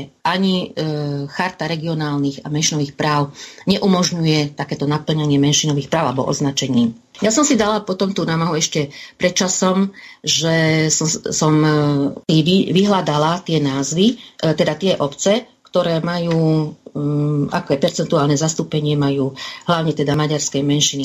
Vyšlo mi tridsaťdva obcí, ktoré by vlastne podľa zákona vôbec nemali, po, nemal by sa používať podľa zákona menšinový jazyk. Takže veľa týchto obcí z týchto tridsaťdva, ktoré vlastne by ani nemali e, byť v tom zozname, kde, by sa, kde sa má používať menšinový jazyk, by ani nemali figurovať. Nie len preto, že nedosahujú dvadsať percent hranicu, ale niektoré ani pätnásť percent hranicu. To je napríklad Hurbanova väz, už spomínaná v okrese Senec. Potom je to, to má napríklad jedenásť percent príslušníkov maďarskej menšiny. Obec Lok e, v okrese Levice dvanásť percent, to len vám naozaj vypichujem také. Okrese Nitra obec Telince deväť percent. A preto sú v tom zozname, nevieme z akého dôvodu, Jelšovec, okrese Lučenec desať percent. Okres Rimavská Sobota, to je úplný unikát, obec Líské má jeden celá deväť percent príslušníkov maďarskej menšiny. Vypočítala som, že to je štyria, myslím, občania príslušníci.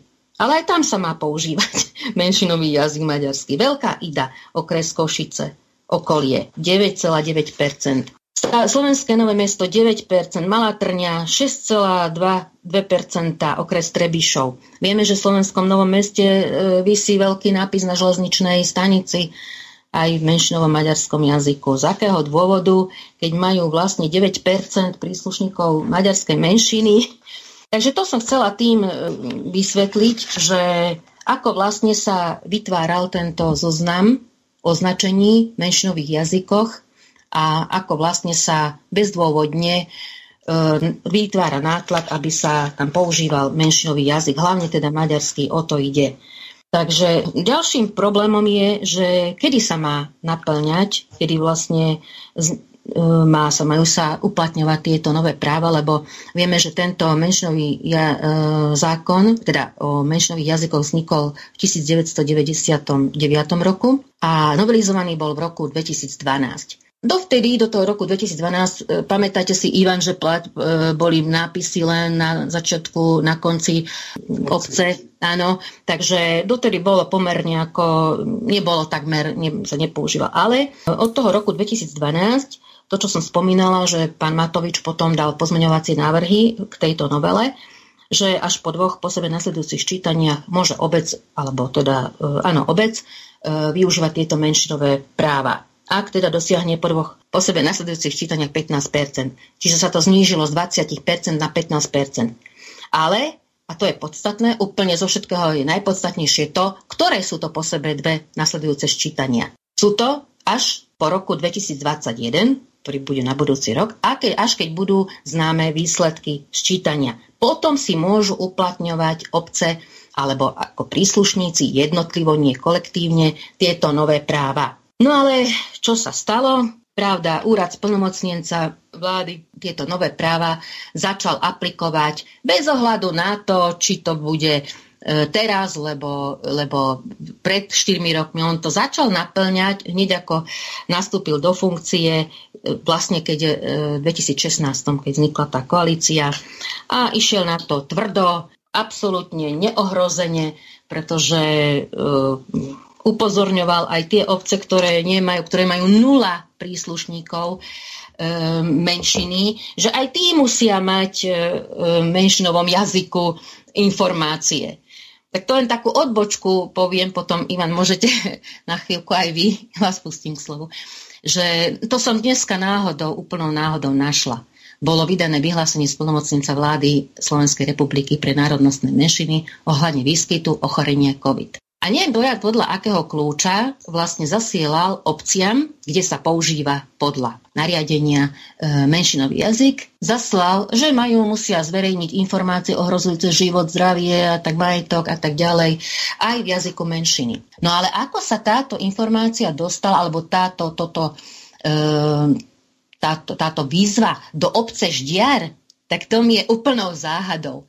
Lebo tam jednoducho, e, neviem si predstaviť, že pre koho by to mali, lebo tam, e, tam nie je žiadna menšina, nula percent. Ale dostalo sa aj to Žitavan, Žitavany, myslím, áno, okres Zlaté Moravce. nula percent majú príslušníkov menšiny. Ale pán splnomocnenec im poslal informáciu, vyhlásenie, že to musia zverejniť v jazyku menšiny. Ale na akom základe? A ešte je tu v tom vyhlásení, teda v tom, tej informácii, že za nedodrženie tejto povinnosti je správnym deliktom a všetkým povinným subjektom hrozí finančná pokuta od päťdesiat až do dvetisícpäťsto eur s tromi vykričníkmi. Tak obec Ždiar, teda to sa musím naozaj na to opýtať, zajtra tam asi budem volať, lebo toto je naozaj už na hlavu postavené a oni chudáci, neviem z akého dôvodu, teda e, dali toto na stránku, že sa ich to týka. že aj samozrejme v obchodných reťazcoch a právnické osoby a, a, a orgány verejnej správy a tak ďalej, že musia všetci zverejňovať tieto informácie v menšinovom jazyku.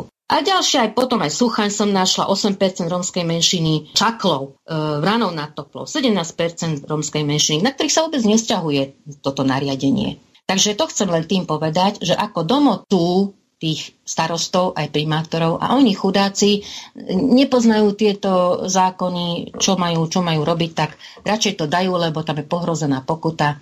Takže takto sa robí tá politika naplnenia aplikácie menšinových práv. Ešte budeme pokračovať, len Ivan, dávam aspoň na chvíľu slovo. No, pani Vyšná vo svojom rozsiahlom vystúpení dobrom predstavila nevídanú hlúposť a servilitu slovenských politických reprezentácií a cez nich zároveň aj štátnej správy. Bolo spomenuté v tých názvoch tá chuť meniť názvy alebo doplňať maďarské názvy aj tam, kde nemali a nikdy nemali opodstatnenosť. V našom okrese, už teraz to nie je náš okres, ale bol náš okres, dokonca došlo k tomu, že sa slovenský názov po dejateľovi aj zrušil.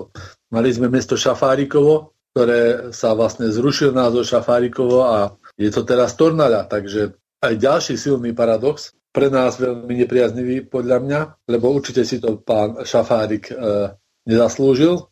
No myslím si, že žiadny možno vyspelý, možno vzdelaný národ tak úspešne nepracuje cez svojich politikov na svojom vlastnom seba zničení ako ten náš. Ja ako nerozumiem motívu alebo, alebo opodstatnenosti tých dvojitých názvov alebo dvojjazyčných názvov.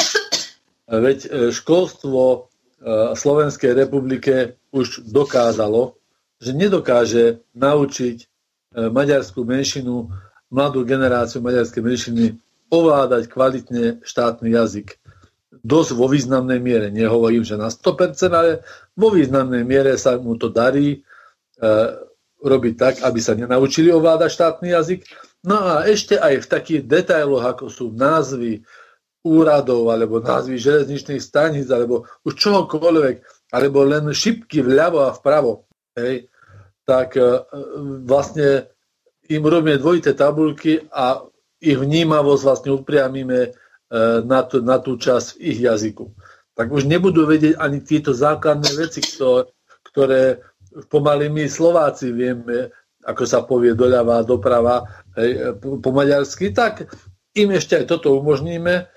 No a už potom to naozaj nebudú vedieť pomaly, ako sa oficiálne volá ani okresné mesto napríklad. No tak všetci si budú myslieť, že sa aj naše okresné mesto volá Rimasombat, nie Rimavská Sobota, alebo akýkoľvek názov, hej, mesta, keď, keď ideme touto cestou. Takže ja to naozaj vnímam ako veľmi úspešne za, e, završujúci sa, seba zničujúci proces.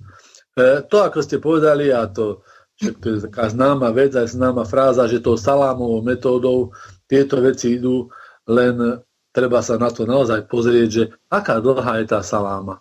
Koľko tých kružkov sa už odkrojilo a, a myslím, že my tú salámu už držíme za špagát. Tam už veľa e, okrúžkov už nevydá odkrojiť, kým sa vec zrúti. Takže je veľmi dobré, že aj tak, z takéto relácie vôbec niekto má o to záujem a že sa takéto veci hovoria a rozoberajú, lebo myslím si, že vo verejnosti ono to e, rezonuje. Ale, ale nie sú tie témy otvorené. Takže aspoň na takejto úrovni ďakujem pekne, že sa toto deje. Nech sa páči.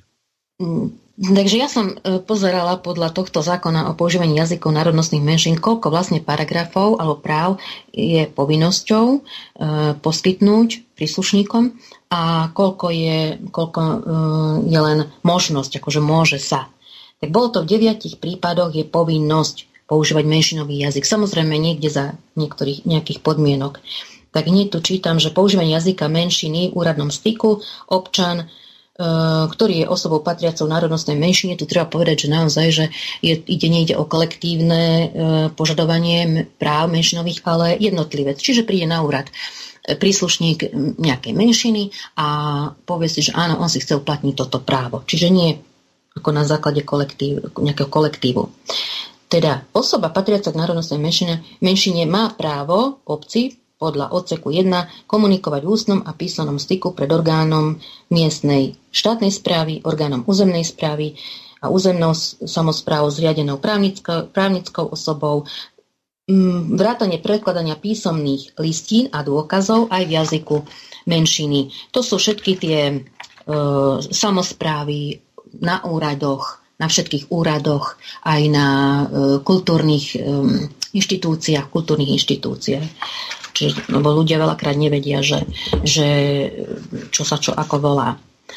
Aj na podanie napísané v jazyku menšiny, čiže keď dá, podá nejakú, nejaký, nejakú požiadavku, žiadosť na úrad v menšinovom jazyku, musí mu byť odpovedané v menšinovom jazyku. Orgán verejnej správy zabezpečí informáciu o možnostiach používania jazyka menšiny v sídle orgánu verejnej správy na viditeľnom mieste. A teraz si môžeme hneď, ja som si to tu popísala, že ako vlastne sa naplňajú tieto práva, aký je záujem o využívanie týchto menšinových práv zo správ splnomocnenca vlády pre národnostné menšiny. Napríklad, to bol taký dotazník v, tom, v tej správe, takže dosť podrobne to bolo rozpísané. Napríklad orgán verejnej správy a šesťdesiatpäť percent zverejňujú takéto, zverejňujú takéto informácie o možnosti používania menšinového jazyku. Čiže tento orgán verejnej správy v šesťdesiatpäť percent. Čiže označujú, že áno, tu sa používa, môžete používať e, menšinový jazyk, niektorí aj v hodinách majú uverejň, u, u, vydané. E, ak o, e, orgán, poskytne verej, e, orgán verejnej správy poskytne odpoveď na podanie napísané v jazyku menšiny. Toto právo sa naplňa na dvadsaťdva percent. To znamená, že bolo len dvadsaťdva percent podaní e, v menšinovom jazyku. Odpovede ani nie všetci dostali odpovede v menšinovom jazyku, iba dvanásť percent boli poskytnuté odpovede. Čiže ako keby obci neboli pripravené na to, aby im odpovedali v menšinovom jazyku. Ďalej, rozhodnutie orgánu verejnej správy v správnom konaní v obci podľa odseku jeden sa v prípade, ak sa konanie začalo podaním v jazyku menšiny alebo na požiadanie, vydáva okrem štátneho jazyku v rovnopise aj v jazyku menšiny. jedno percento. Využíva sa na jedno percento tento, toto právo. Potom tu máme odsek päť. Rodný list, sobášny list, úmrtný list, povolenia, oprávnenia, potvrdenia, vyjadrenia a tak ďalej sa na požiadanie vydávajú dvojazyčne, a to v štátnom jazyku a v jazyku menšiny. Sobášne listy sa najviac využívajú, to je asi na dvadsaťtri percent. Je záujem o vydanie e, aj v menšinovom jazyku. Oprávnenia, potvrdenia iba na dvanásť percent. Ďalšie, ďalší odsek, označenie orgánov verejnej správy umiestnenie na budovách sa v obci podľa odseku jeden uvádza popri štátnom jazyku aj jazyku menšiny. No tuto je taký chaos v tomto, lebo pán splnomocnenec vlády korešponduje s obcami, aj sa stretáva a tlačí ich do, tohto, do toho, že vlastne označenie orgánu verejnej správy je síce v jazyku menšiny, ale mm, názov obce by mal byť, alebo je podľa zákona e, v štátnom jazyku. Ale on ich tlačí do toho, že vlastne musí byť aj, aj ten názov obce v menšinovom jazyku. Takže tuto je starosta, alebo teda riaditelia týchto orgánov dostanú raz jeden list od splnomocnenca, ktorý hovorí, že musí byť v maďarčine, potom od, z ministerstva kultúry, ktorý, ho, ktorý zase uvádza, že sa nemajú prekladať. Takže je v tom dokonalý chaos. No a toto označenie orgánu verejnej správy sa uplatňuje asi v deväťdesiatštyri percent. Takže to, to asi aj vidíte vy, Ivan, že sa to dosť ako naplňa. Myslím si, že čo som aj ja videla, alebo aj na fotkách, alebo kdekoľvek, tak naozaj môžem potvrdiť, že je to, je to pomerne častý, ako časté, časté sú tieto menš, tabule v menšom jazyku. Ďalší, ďalší odsek je orgán verejnej správy v obci podľa odseku jeden. Stále hovorím podľa odseku jeden, ale to sú práve tie dve sčítania, čiže tie obce, ktorí môžu využívať toto menšinové právo. Poskytuje občanom úradné formuláre vydané v rozsahu jeho pôsobnosti na požiadanie dvojazyčne. Využívané na dvadsaťštyri percent. Ďalší odsek občania, ktoré patria k národnostnej menšine, môžu v úradnom styku v obci, ktorá nesplňa podmienky podľa odseku jedna pri ústnej komunikácii používať jazyk menšiny, ak s tým zamestnanec z orgánu verejnej správy a osoby zúčastnené na konaní súhlasia. To sa týka obcí mimo juhu Slovenska. Potom je tu paragraf tri. rokovanie orgánu verejnej správy sa môže uskutočňovať aj v jazyku menšiny, ak s tým súhlasia všetci prítomní. A teraz predpokladám, že toto bude asi teda najväčší problém. E, to by som rada počula, ako to teda je v Rimavskej Sobote na zastupiteľstve. Poviem teda, aká je spätná väzba e, z tej správy hodnotiacej v tých dotazníkoch, teda aký jazyk sa v akom jazyku sa uskutočňuje rokovanie. V maďarskom jazyku je to dvadsaťpäť percent, v štátnom jazyku je to tiež dvadsaťpäť percent a oba jazyky sa používajú najčastejšie, je to v štyridsaťdeväť percent. Tu sa nemyslí, že iba v jednej obci, koľko tých, tých zastupiteľstiev sa koná v tom alebo v inom jazyku, ale celoplošne, hej, aby sme vedeli, že o aké percentá ide. A ešte tu doplním aspoň to, že poslanec ob... Poslanec obecného zastupiteľstva má právo používať na rokovaní tohto orgánu jazyk menšiny. Ostatní účastníci rokovania obecného zastupiteľstva môžu používať jazyk menšiny, ak s tým súhlasia všetci prítomní poslanci obecného zastupiteľstva a starosta obce. Tlmočenie zabezpečí obec. Poslanci používajú v šesťdesiatsedem percent menšinový jazyk. Teda maďarsky, konkrétne hovorím o maďarskom jazyku, lebo na to sa zameriavame, aby sme to, tam boli hodnotené samozrejme ostatné menšinové jazyky. Primátor v šesťdesiatosem percent využíva. No a ešte tu mám, e, ako zabezpečujú e, preklad. Teda, poviem, ako to funguje v Štúrove na zastupiteľstve. Sú tam, mimochodom sa tam náhodou dostal poslanec za Smer a neovládal, myslím, že teraz už aj ovláda, neviem, teda neovláda istotne dostatočný e, menšinový jazyk, no tak e, šuškali mu do ucha, hej, že čo sa deje vlastne, lebo celé to rokovanie jednoducho prehlasovali, aj keď nesúhlasí, aj, aj ani sa nemohol ozvať, aby či, či vôbec zastupiteľstvo môže byť v štátnom jazyku, však by sa na druhýkrát nestal poslancom. Čiže tuto je to tak všetko nastavené, nastavené V tých, v tých zákonoch, že nie je šanca, aby sa dostal do zastupiteľstva e, poslanec, ktorý neovláda menšinový jazyk. Inak má smolu, lebo fakticky, že sa tam nedovolá práva a, alebo je tam vlastne taký, také piate koleso uvoza, lebo nevie, o čom sa rokuje. To je nemysliteľné proste, aby to prebiehalo všetko tak komplikované, niektoré zákony alebo vé zet denky. Takže väčšinou sa to deje tak, že sa e, dvojazyčne aj u nás napríklad, najčastejšie dvojazyčne, pretože oni ani neovládajú jednotlivé tie odborné e, názvy. A ešte som zabudla povedať jednu dôležitú vec, že keď som hovorila o tom, že v deviatich prípadoch je povinnosť používať menšinový jazyk, ostatné všetko sa umožňuje. Môže, keď chce obec, alebo keď je e, vôľa. No. Čo sa stalo? Ehm... Obce, ktoré už rozumeli, o čo ide, tak si schválili vé zet denku, Všeobecné záväzné nariadenie, kde tieto paragrafy, ktoré uvádza zákon o používaní menšinových jazykoch, dali do tej vé zet denky, že nie môžu sa, ale bude sa používať. To znamená, že pekne doplnili ten zákon svojou vé zet denkou, že všade, kde vlastne je v zákone, aj vo vé zet denke sa používa povinne menšinový jazyk. Konkrétne maďarsky. Napríklad v Štúrove takáto vé zet denka existovala už, teda vé zet denka o používaní maďarského jazyka na území mesta Štúrova už v roku deväťdesiatšesť, kedy ešte nebol schválený ani zákon o používaní jazykov národnostných menšín, ten bol až v deväťdesiatom deviatom roku.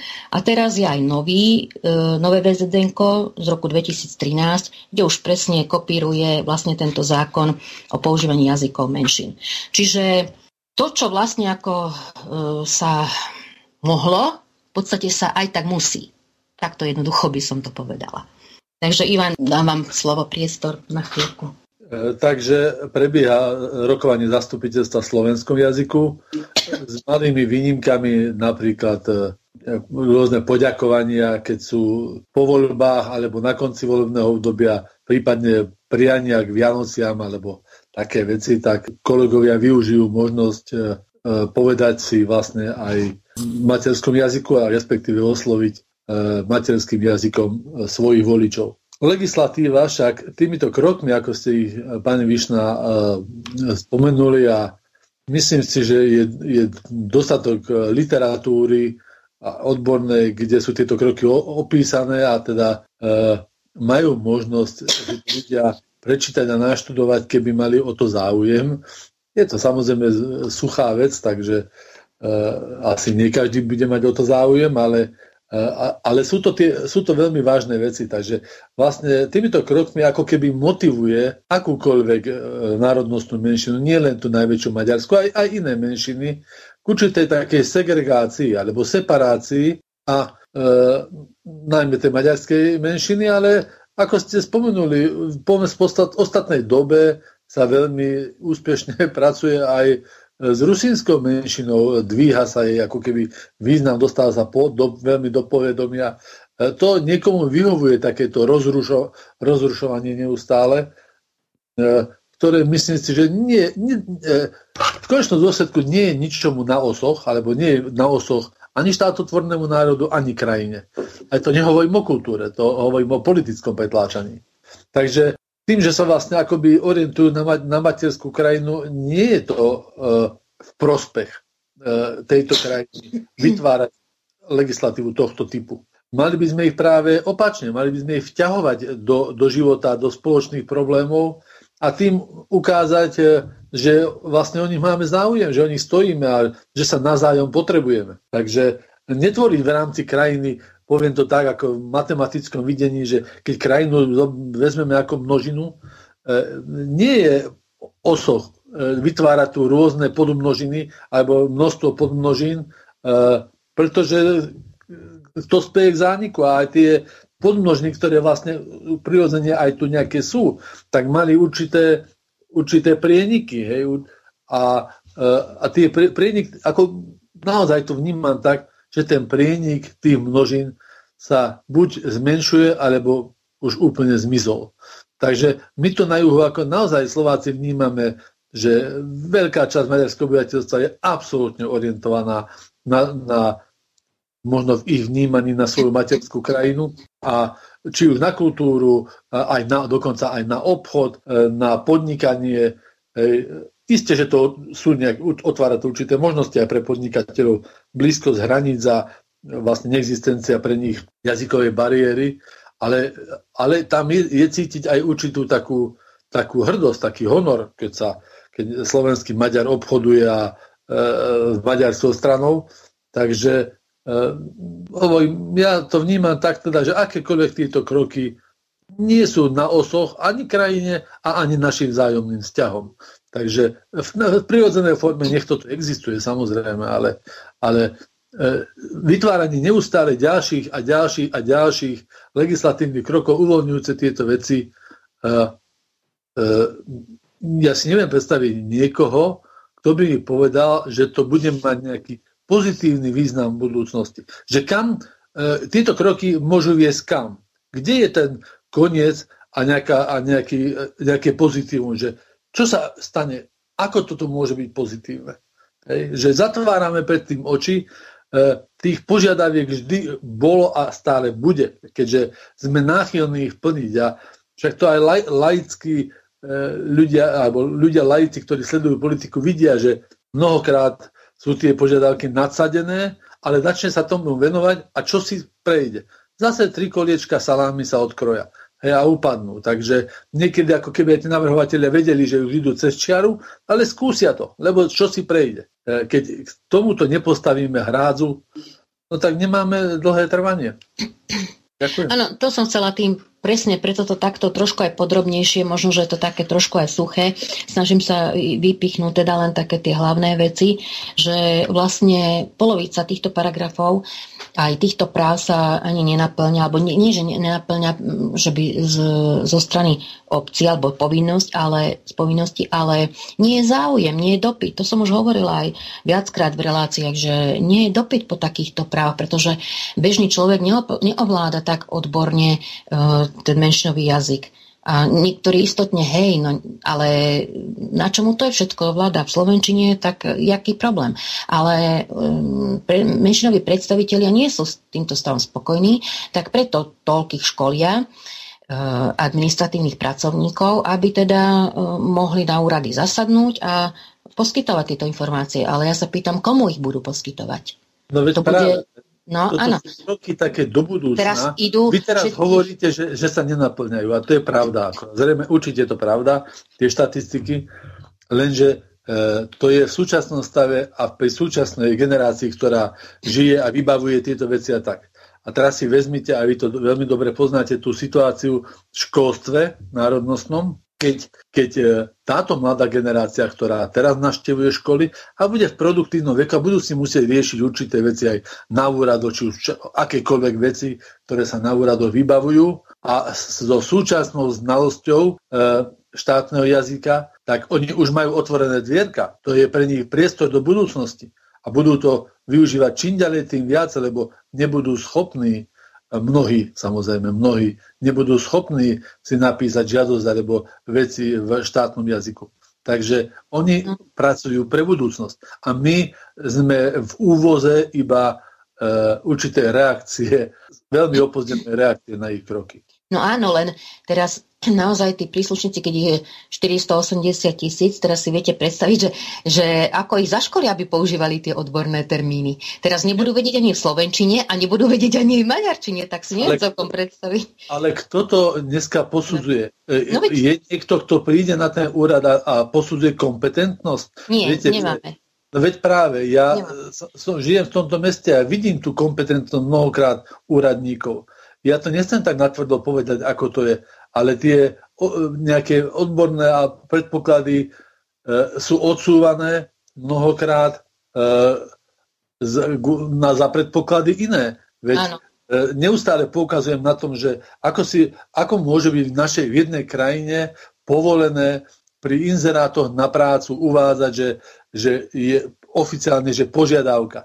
Požiadavka ovládať maďarský jazyk, keď to nepotrebuje nejaké špeciálnej práci. Ako napríklad v Rimavskej Sobote nedávno bola, bolo, bolo vypísané voľné pracovné miesto, miesto v knižnici Mateja Hrebendu. Hej. No ono sa to potom stiahlo, ale, ale pani riaditeľka si dovolila tam dať do požiadaviek. Inokedy býva, že iba maďarský jazyk vítaný. Ale ja hovorím stále, keď je takáto formulka maďarský jazyk víta, alebo ovládanie maďarského jazyka vítaná, e, tak analogicky je potom je čo? Ovládanie iba slovenského jazyka je teda nevítané v mojom, v mojom pohľade. No tak teda e, musíme si zoberať aj to. Niekto, nikto neurobí prieskum napríklad toho, ako sa vyvíja zamestnanosť a štruktúra, národnostná štruktúra zamestnanosti, keď sa do vedenia či už úradu, alebo aj firiem, samozrejme aj súkromných, ale aj iných, dostane manažér e, z národnostnej menšiny. Že, že v nejakej histórii rok, dva, päť, spätne, ako boli prijímaní pracovníci. E, nikto z ministerstva kultúry sa ne, neodhodla na to, že by prišiel napríklad do Rimavskej Soboty, pozrel si, na to niekedy upozorňoval pán Mečiar na tento stav v deväťdesiatych rokoch, keď sa začalo podnikať. Že firmy, kde sú majiteľmi alebo aj manažérmi, výkonnými obyvateľia národnostnej menšiny, tak majú zvýšenú afinitu zamestnávať práve takýchto.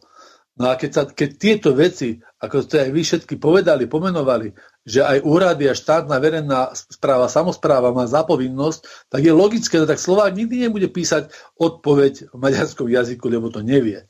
Tak buď sa budeme musieť vzdelať a už to úplne e, padneme na kolená, že budeme sa učiť maďarský jazyk, povinne, aby sme boli mo- e, schopní odpovedať, alebo tam bude sedieť človek, ktorý ovláda maďarský jazyk a s deväťdesiatpäť percent pravdepodobnosťou to nebude Slovák.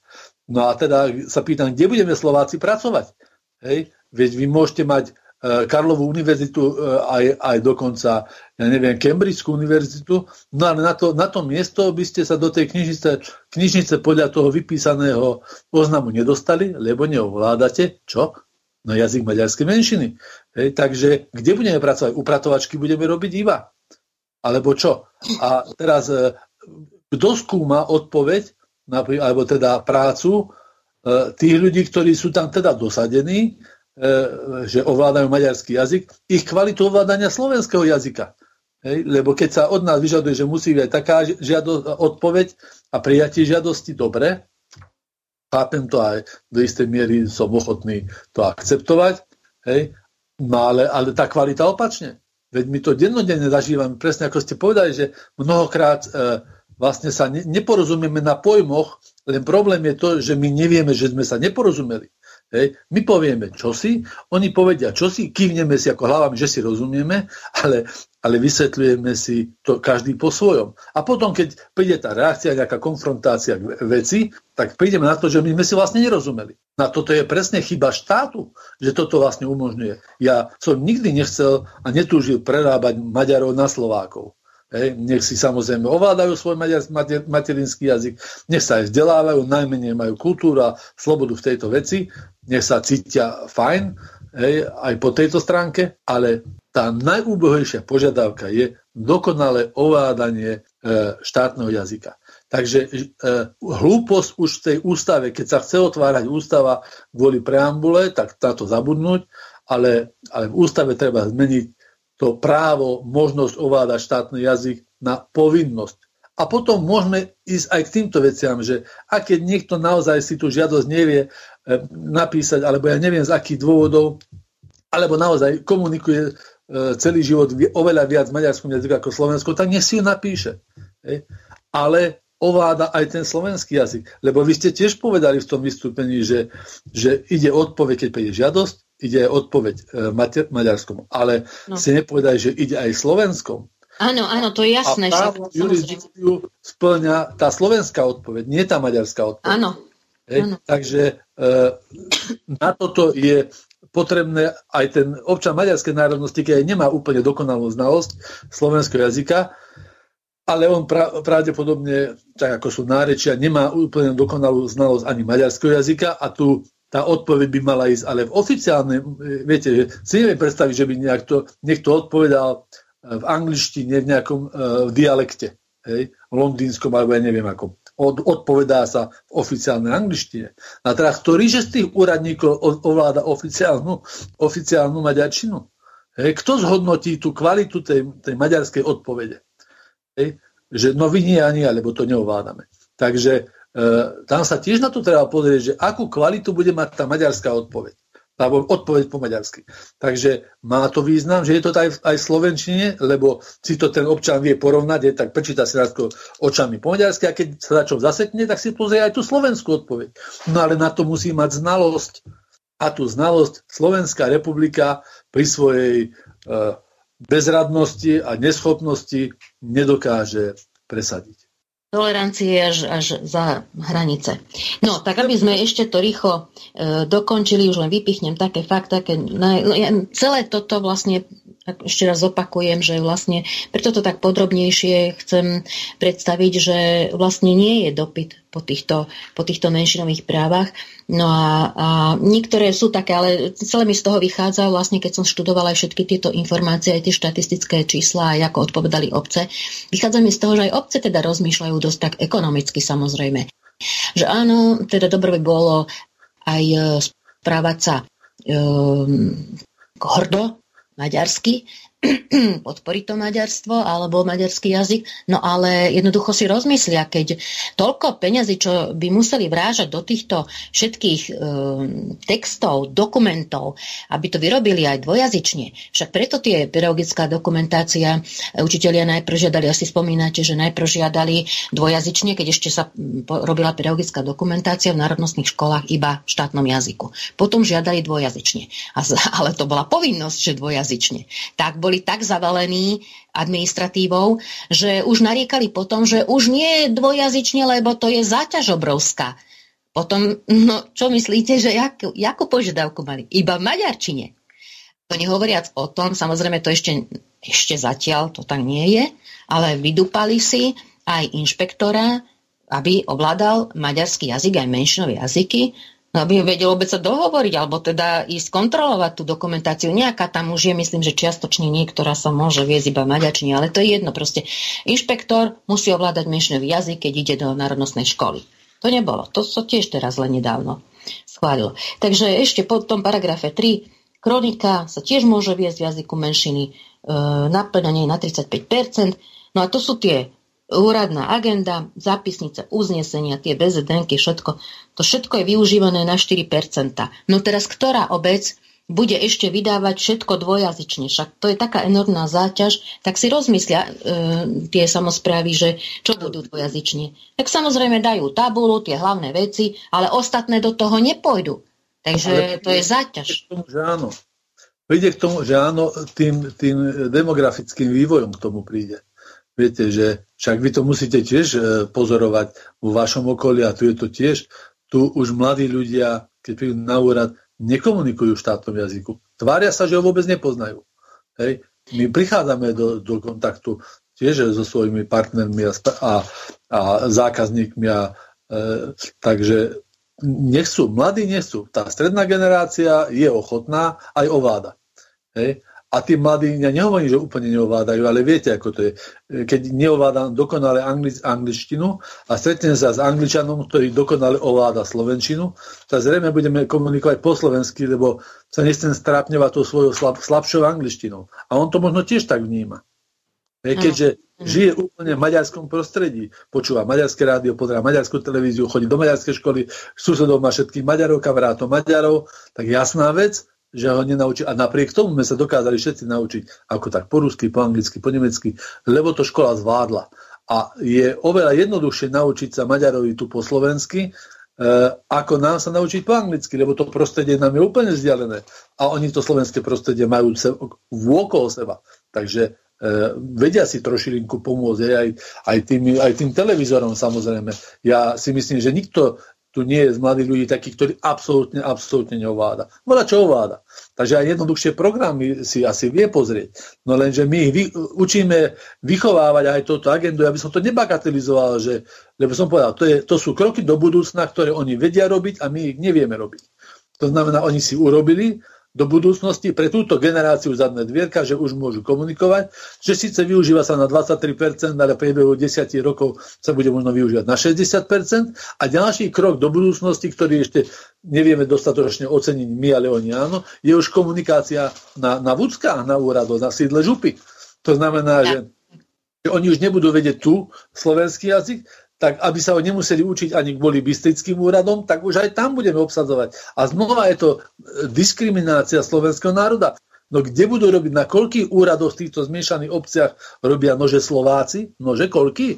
Asi päť šesť. Hej? Takže ako to, to nie je sranda. Tam určite v tej verejnej správe, štátnej správe, ani v samospráve e, slovenská menšina alebo väčšina určite nemá e, percentuálne zastúpenie, alebo je v jej neprospech. Tady je to v prospech tej maďarskej menšiny, alebo menšiny, no ale najmä maďarskej. Hej? A ako nás toto netrápi, ale mňa to veľmi trápi, pretože tu potom je aj v našej oblasti rimavskej hromadný exodus Slovákov za prácou. Hej? A potom sú pravdivé také vtipy, že, že najvzdelanejšia pozícia v Nemecku je upratovačka alebo, alebo slúžka, lebo sú zo Slovenska. Sú vzdelaní ľudia, ktorí musia odchádzať tam, robiť podradné práce, lebo tu si nenajdu, lebo neovládajú ten správny jazyk. Takže viete, ako to, to si treba zobrať mikrofón na kameru a pochodiť po tých úradoch he, a, a skúsiť troška aj takou lsťou, zaklopať, vojsť do dverí, vojsť do dverí a osloviť po maďarsky, či mu bude odpovedať. Neísť iba podľa mien, lebo meno skresľuje, ale skúsiť jazykom a potom vyhodnotiť štatistiky. Hej? A, a, a príde sa k správnym číslam. Takže e, aj teraz, aj v Rimavskej Sobote sme, sme teraz zažili, hej, sa menila aj práve riaditeľka knižnice Mateja Hrebendu, ktorá je tiež maďarskej národnosti, ale tiež hneď začala práve s týmito vecami hromadné, hromadné prekladanie všetkých názvov, úradné hodiny s maďarskou trikolórou, ale na budove chýba, je to verejná budova, chýba slovenská zástava aj slovenský štátny znak. Myslím si, že by mali byť, nie pani Vyšná? Keď je to ľudskárska budova a sídlo okresnej knižnice, tak by mali byť. Ale na to sa dostatočne nájde výhovorky. Alebo vúdskou podporená akcia v jednej obci tuto na juhu, že nejaká vidiecká olympiáda, kde potom dávali diplomy, samozrejme, oklever, oklevel v maďarskom jazyku, čo dokážem odtolerovať, ale na spodku je napísané, že, že Felvidék to, vo Felvidéku sa to konalo, za peniaze slovenských daňových poplatníkov. Príliš silná káva, nikoho to nezaujíma. Hej. Kde je vúcka, ktorá si má kontrolovať, na čo dala výdavky? Hej. Takže na čo bude, však o chvíľku aj tam sa už bude podľa nového zákona, keď sa schváli aj v Trnavskej zúpe, aj v Banskobystrickej, aj v Nitrianskej, bude dvojazyčná. No tak a potom to už premiestneme do Tatiera, už sme úplne skončili.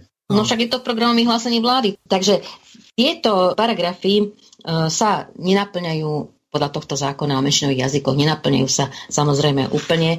Tak ako som povedala, tie obce rozmýšľajú aj finančne, nie je to stále iba podľa, podľa toho maďarstva, alebo teda, že sa chcú prejaviť nejako. Horšie je to, že sa vytvára nátlak zo strany splnomocnenca vlády pre menšiny aj v metodických pokynoch, kde vyslovene uvádza sa, že ob, o, samospráva je, môže prijať, sú to, je tu viacej toho, takže nebudem to celé už teraz čítať, ale že samospráva môže prijať e, do zamestnania na obecný úrad alebo na mestský úrad to, e, takého uchádzača, ktorý ovláda menšinový jazyk. To vôbec nie je pravda, samozrejme, ale on v tých metodických pokynoch takto všetko vysvetľuje skreslenie tento zákon, ktorý e, absolútne prekračuje hranice. Takže e, tuto je celý kameň úrazu toho, ako sa naplňajú menšinové e, práva a tak ako som hovorila na začiatku, vlastne ide to od buka do buka aj tým obciam, ktoré absolútne majú nula percent menšín. Čiže takýto chaos, takýto nátlak e, v tejto jazykovej situácii, keď sa vytvára, tak e, samozrejme aj spätná väzba tých starostov. Na jednej strane je také, že odpíšu, ako aj v tom dotazníku, že sa ich to netýka, tak veľa zase takých, že sa oplašia, nevedia, čo treba robiť, tak radšej dajú e, menšinový jazyk, ani, ani nemajú tam príslušníkov. Takže celé je to vlastne nafúknuté, je to bublina a je to protiprávne. Toto som celé s tým chcela povedať. A ešte aj túto dôležitú vec, keď ste spomínali, Ivan, že kde sa vlastne zamestnajú e, používatelia e, štátneho jazyka, a ktorý je aj materinský jazyk slovenský, neovládajúci iné jazyky, alebo teda menšinový, keď vlastne v samosprávach nie, orga, e, orgánoch zriadených samosprávach nie, vo verejnej správe nie, lebo tam všade treba poskytovať e, menšinový jazyk, tak samozrejme, že ten orgán si rozmyslí, koho príjme. Či takého, ktorý ovláda menšinový jazyk, alebo takého, čo neovláda. Takže buď Slovákom zostáva, že neučiť sa e, menšinový jazyk a musia ísť preč, sa zamestnať, alebo budú nezamestnanými, alebo sa naučiť Musia sa naučiť menšinový jazyk. A ešte tu tak, také prípady sú, že slovenské firmy, e, ktoré sú sídlia, neviem, v Bratislave alebo v Poprade alebo kdekoľvek, robia pobočky aj v týchto obciach dolných južných. A oni paradoxne ešte ani tam nepríjmajú Slovákov, ktorí neovládajú menšinový jazyk. Lebo aby obchod išiel, pretože maďarská menšina si to vyžaduje, pretože stále je tlak, pretože je atmosféra taká, že stále si to vyžadujú, že musí byť tam menšinový jazyk. Takže oni chudáci ešte aj toto podliehajú tejto propagande a jednoducho Slovákov neprijímajú ani do týchto slovenských pobočiek. Takže vlastne aká je tu perspektíva zamestnanecká? Takže to je len jeden, jeden, taká, jeden taký, taký, taká oblasť. Je ich tu strašne veľa, ako sme hovorili aj o volebnom systéme, že vlastne ako mizivú šancu má e, dostať sa do obecného zastupiteľstva Slováci, neovládajúci menšinový jazyk. Takže je tu katastrofálna situácia a ide to stále horšie, horšie a horšie. Tak na záver ja už len toľko poviem a už potom nechám vám slovo, Ivan, že v prvom rade by sme sa mali naučiť zmýšľať, byť a rozhodovať suverénne. Existovať aj suverénne. To je prvá podmienka. Na akýkoľvek problém, e, má, akýkoľvek problém má minimálne toľko riešení, koľko príčin ho spôsobilo. To je úplne e, ako uliaté na problematiku národnostných vzťahov alebo postavenia Slovákov. Takže v prvom rade by to malo byť konkrétne zmena volebného systému v komunálnych voľbách, minimálne v tom. Školstvo by malo patriť pod ministerstvo ško- školstva. Ďalej, na vôbec všeobecnú problematiku, aby sme tieto analýzy, ktoré nám chýbajú, tá štatistika aj všeobecne e, o, o situácii národnostnej, jazykovej, akékoľvek kultúrnej, zriadiť inštitúciu na výskum slovensko-maďarských vzťahov. Samozrejme novelizácia zákona o štátnom jazyku smerom k roku devätnásťstodeväťdesiatpäť, keď vznikol zákon o štátnom jazyku, takzvaný na, na návrh tzv. Matičného návrhu. Politická vôľa, ale aj čin prospech slovenského národa a národnej jazykovej identity. A smerom k občanov mala by to byť aktívna účasť občanov na procese obrany jazykovej identity, podávanie podnetov, sťažností, voliť politické strany hlásiace sa k národným princípom. Čiže je to demokracia a na tej sa majú zúčastňovať aj občania. Inak to nepôjde, len podľa mňa toto sú hlavné návrhy alebo riešenia, ktoré by mohli zlepšiť túto situáciu, aká tu je. Ďakujem vám veľmi pekne, ale viacej času naozaj nemáme, tak mne už ostáva len poďakovať Margarete Vyšnej a pánovi inžinierovi Ivanovi Hazuchovi za zaujímavé rozprávanie ohľadom menšinových jazykov a samozrejme jazyka štátneho. Takže ja sa s vami lúčim a prajem vám príjemné počúvanie ďalších relácií Slobodného vysielača. Do počutia. Do počutia. Vysielací čas dnešnej relácie veľmi rýchlo uplynul, tak sa s vami zo štúdia Banská Bystrica juh lúči moderátor a zvukár Miroslav Hazucha, ktorý vás touto reláciou sprevádzal. Vážené poslucháčky a poslucháči, budeme veľmi radi, ak nám zachováte nielen priazeň, ale ak nám aj napíšete vaše podnety a návrhy na zlepšenie relácie, lebo bez spätnej väzby nebudeme vedieť relácie zlepšovať, za čo vám vopred veľmi pekne ďakujem. Do počutia. Táto relácia vznikla za podpory dobrovoľných príspevkov našich poslucháčov. Ty, ty sa k nim môžeš pridať. Viac informácií nájdeš na w w w bodka slobodný vysielač bodka es ka. Ďakujeme.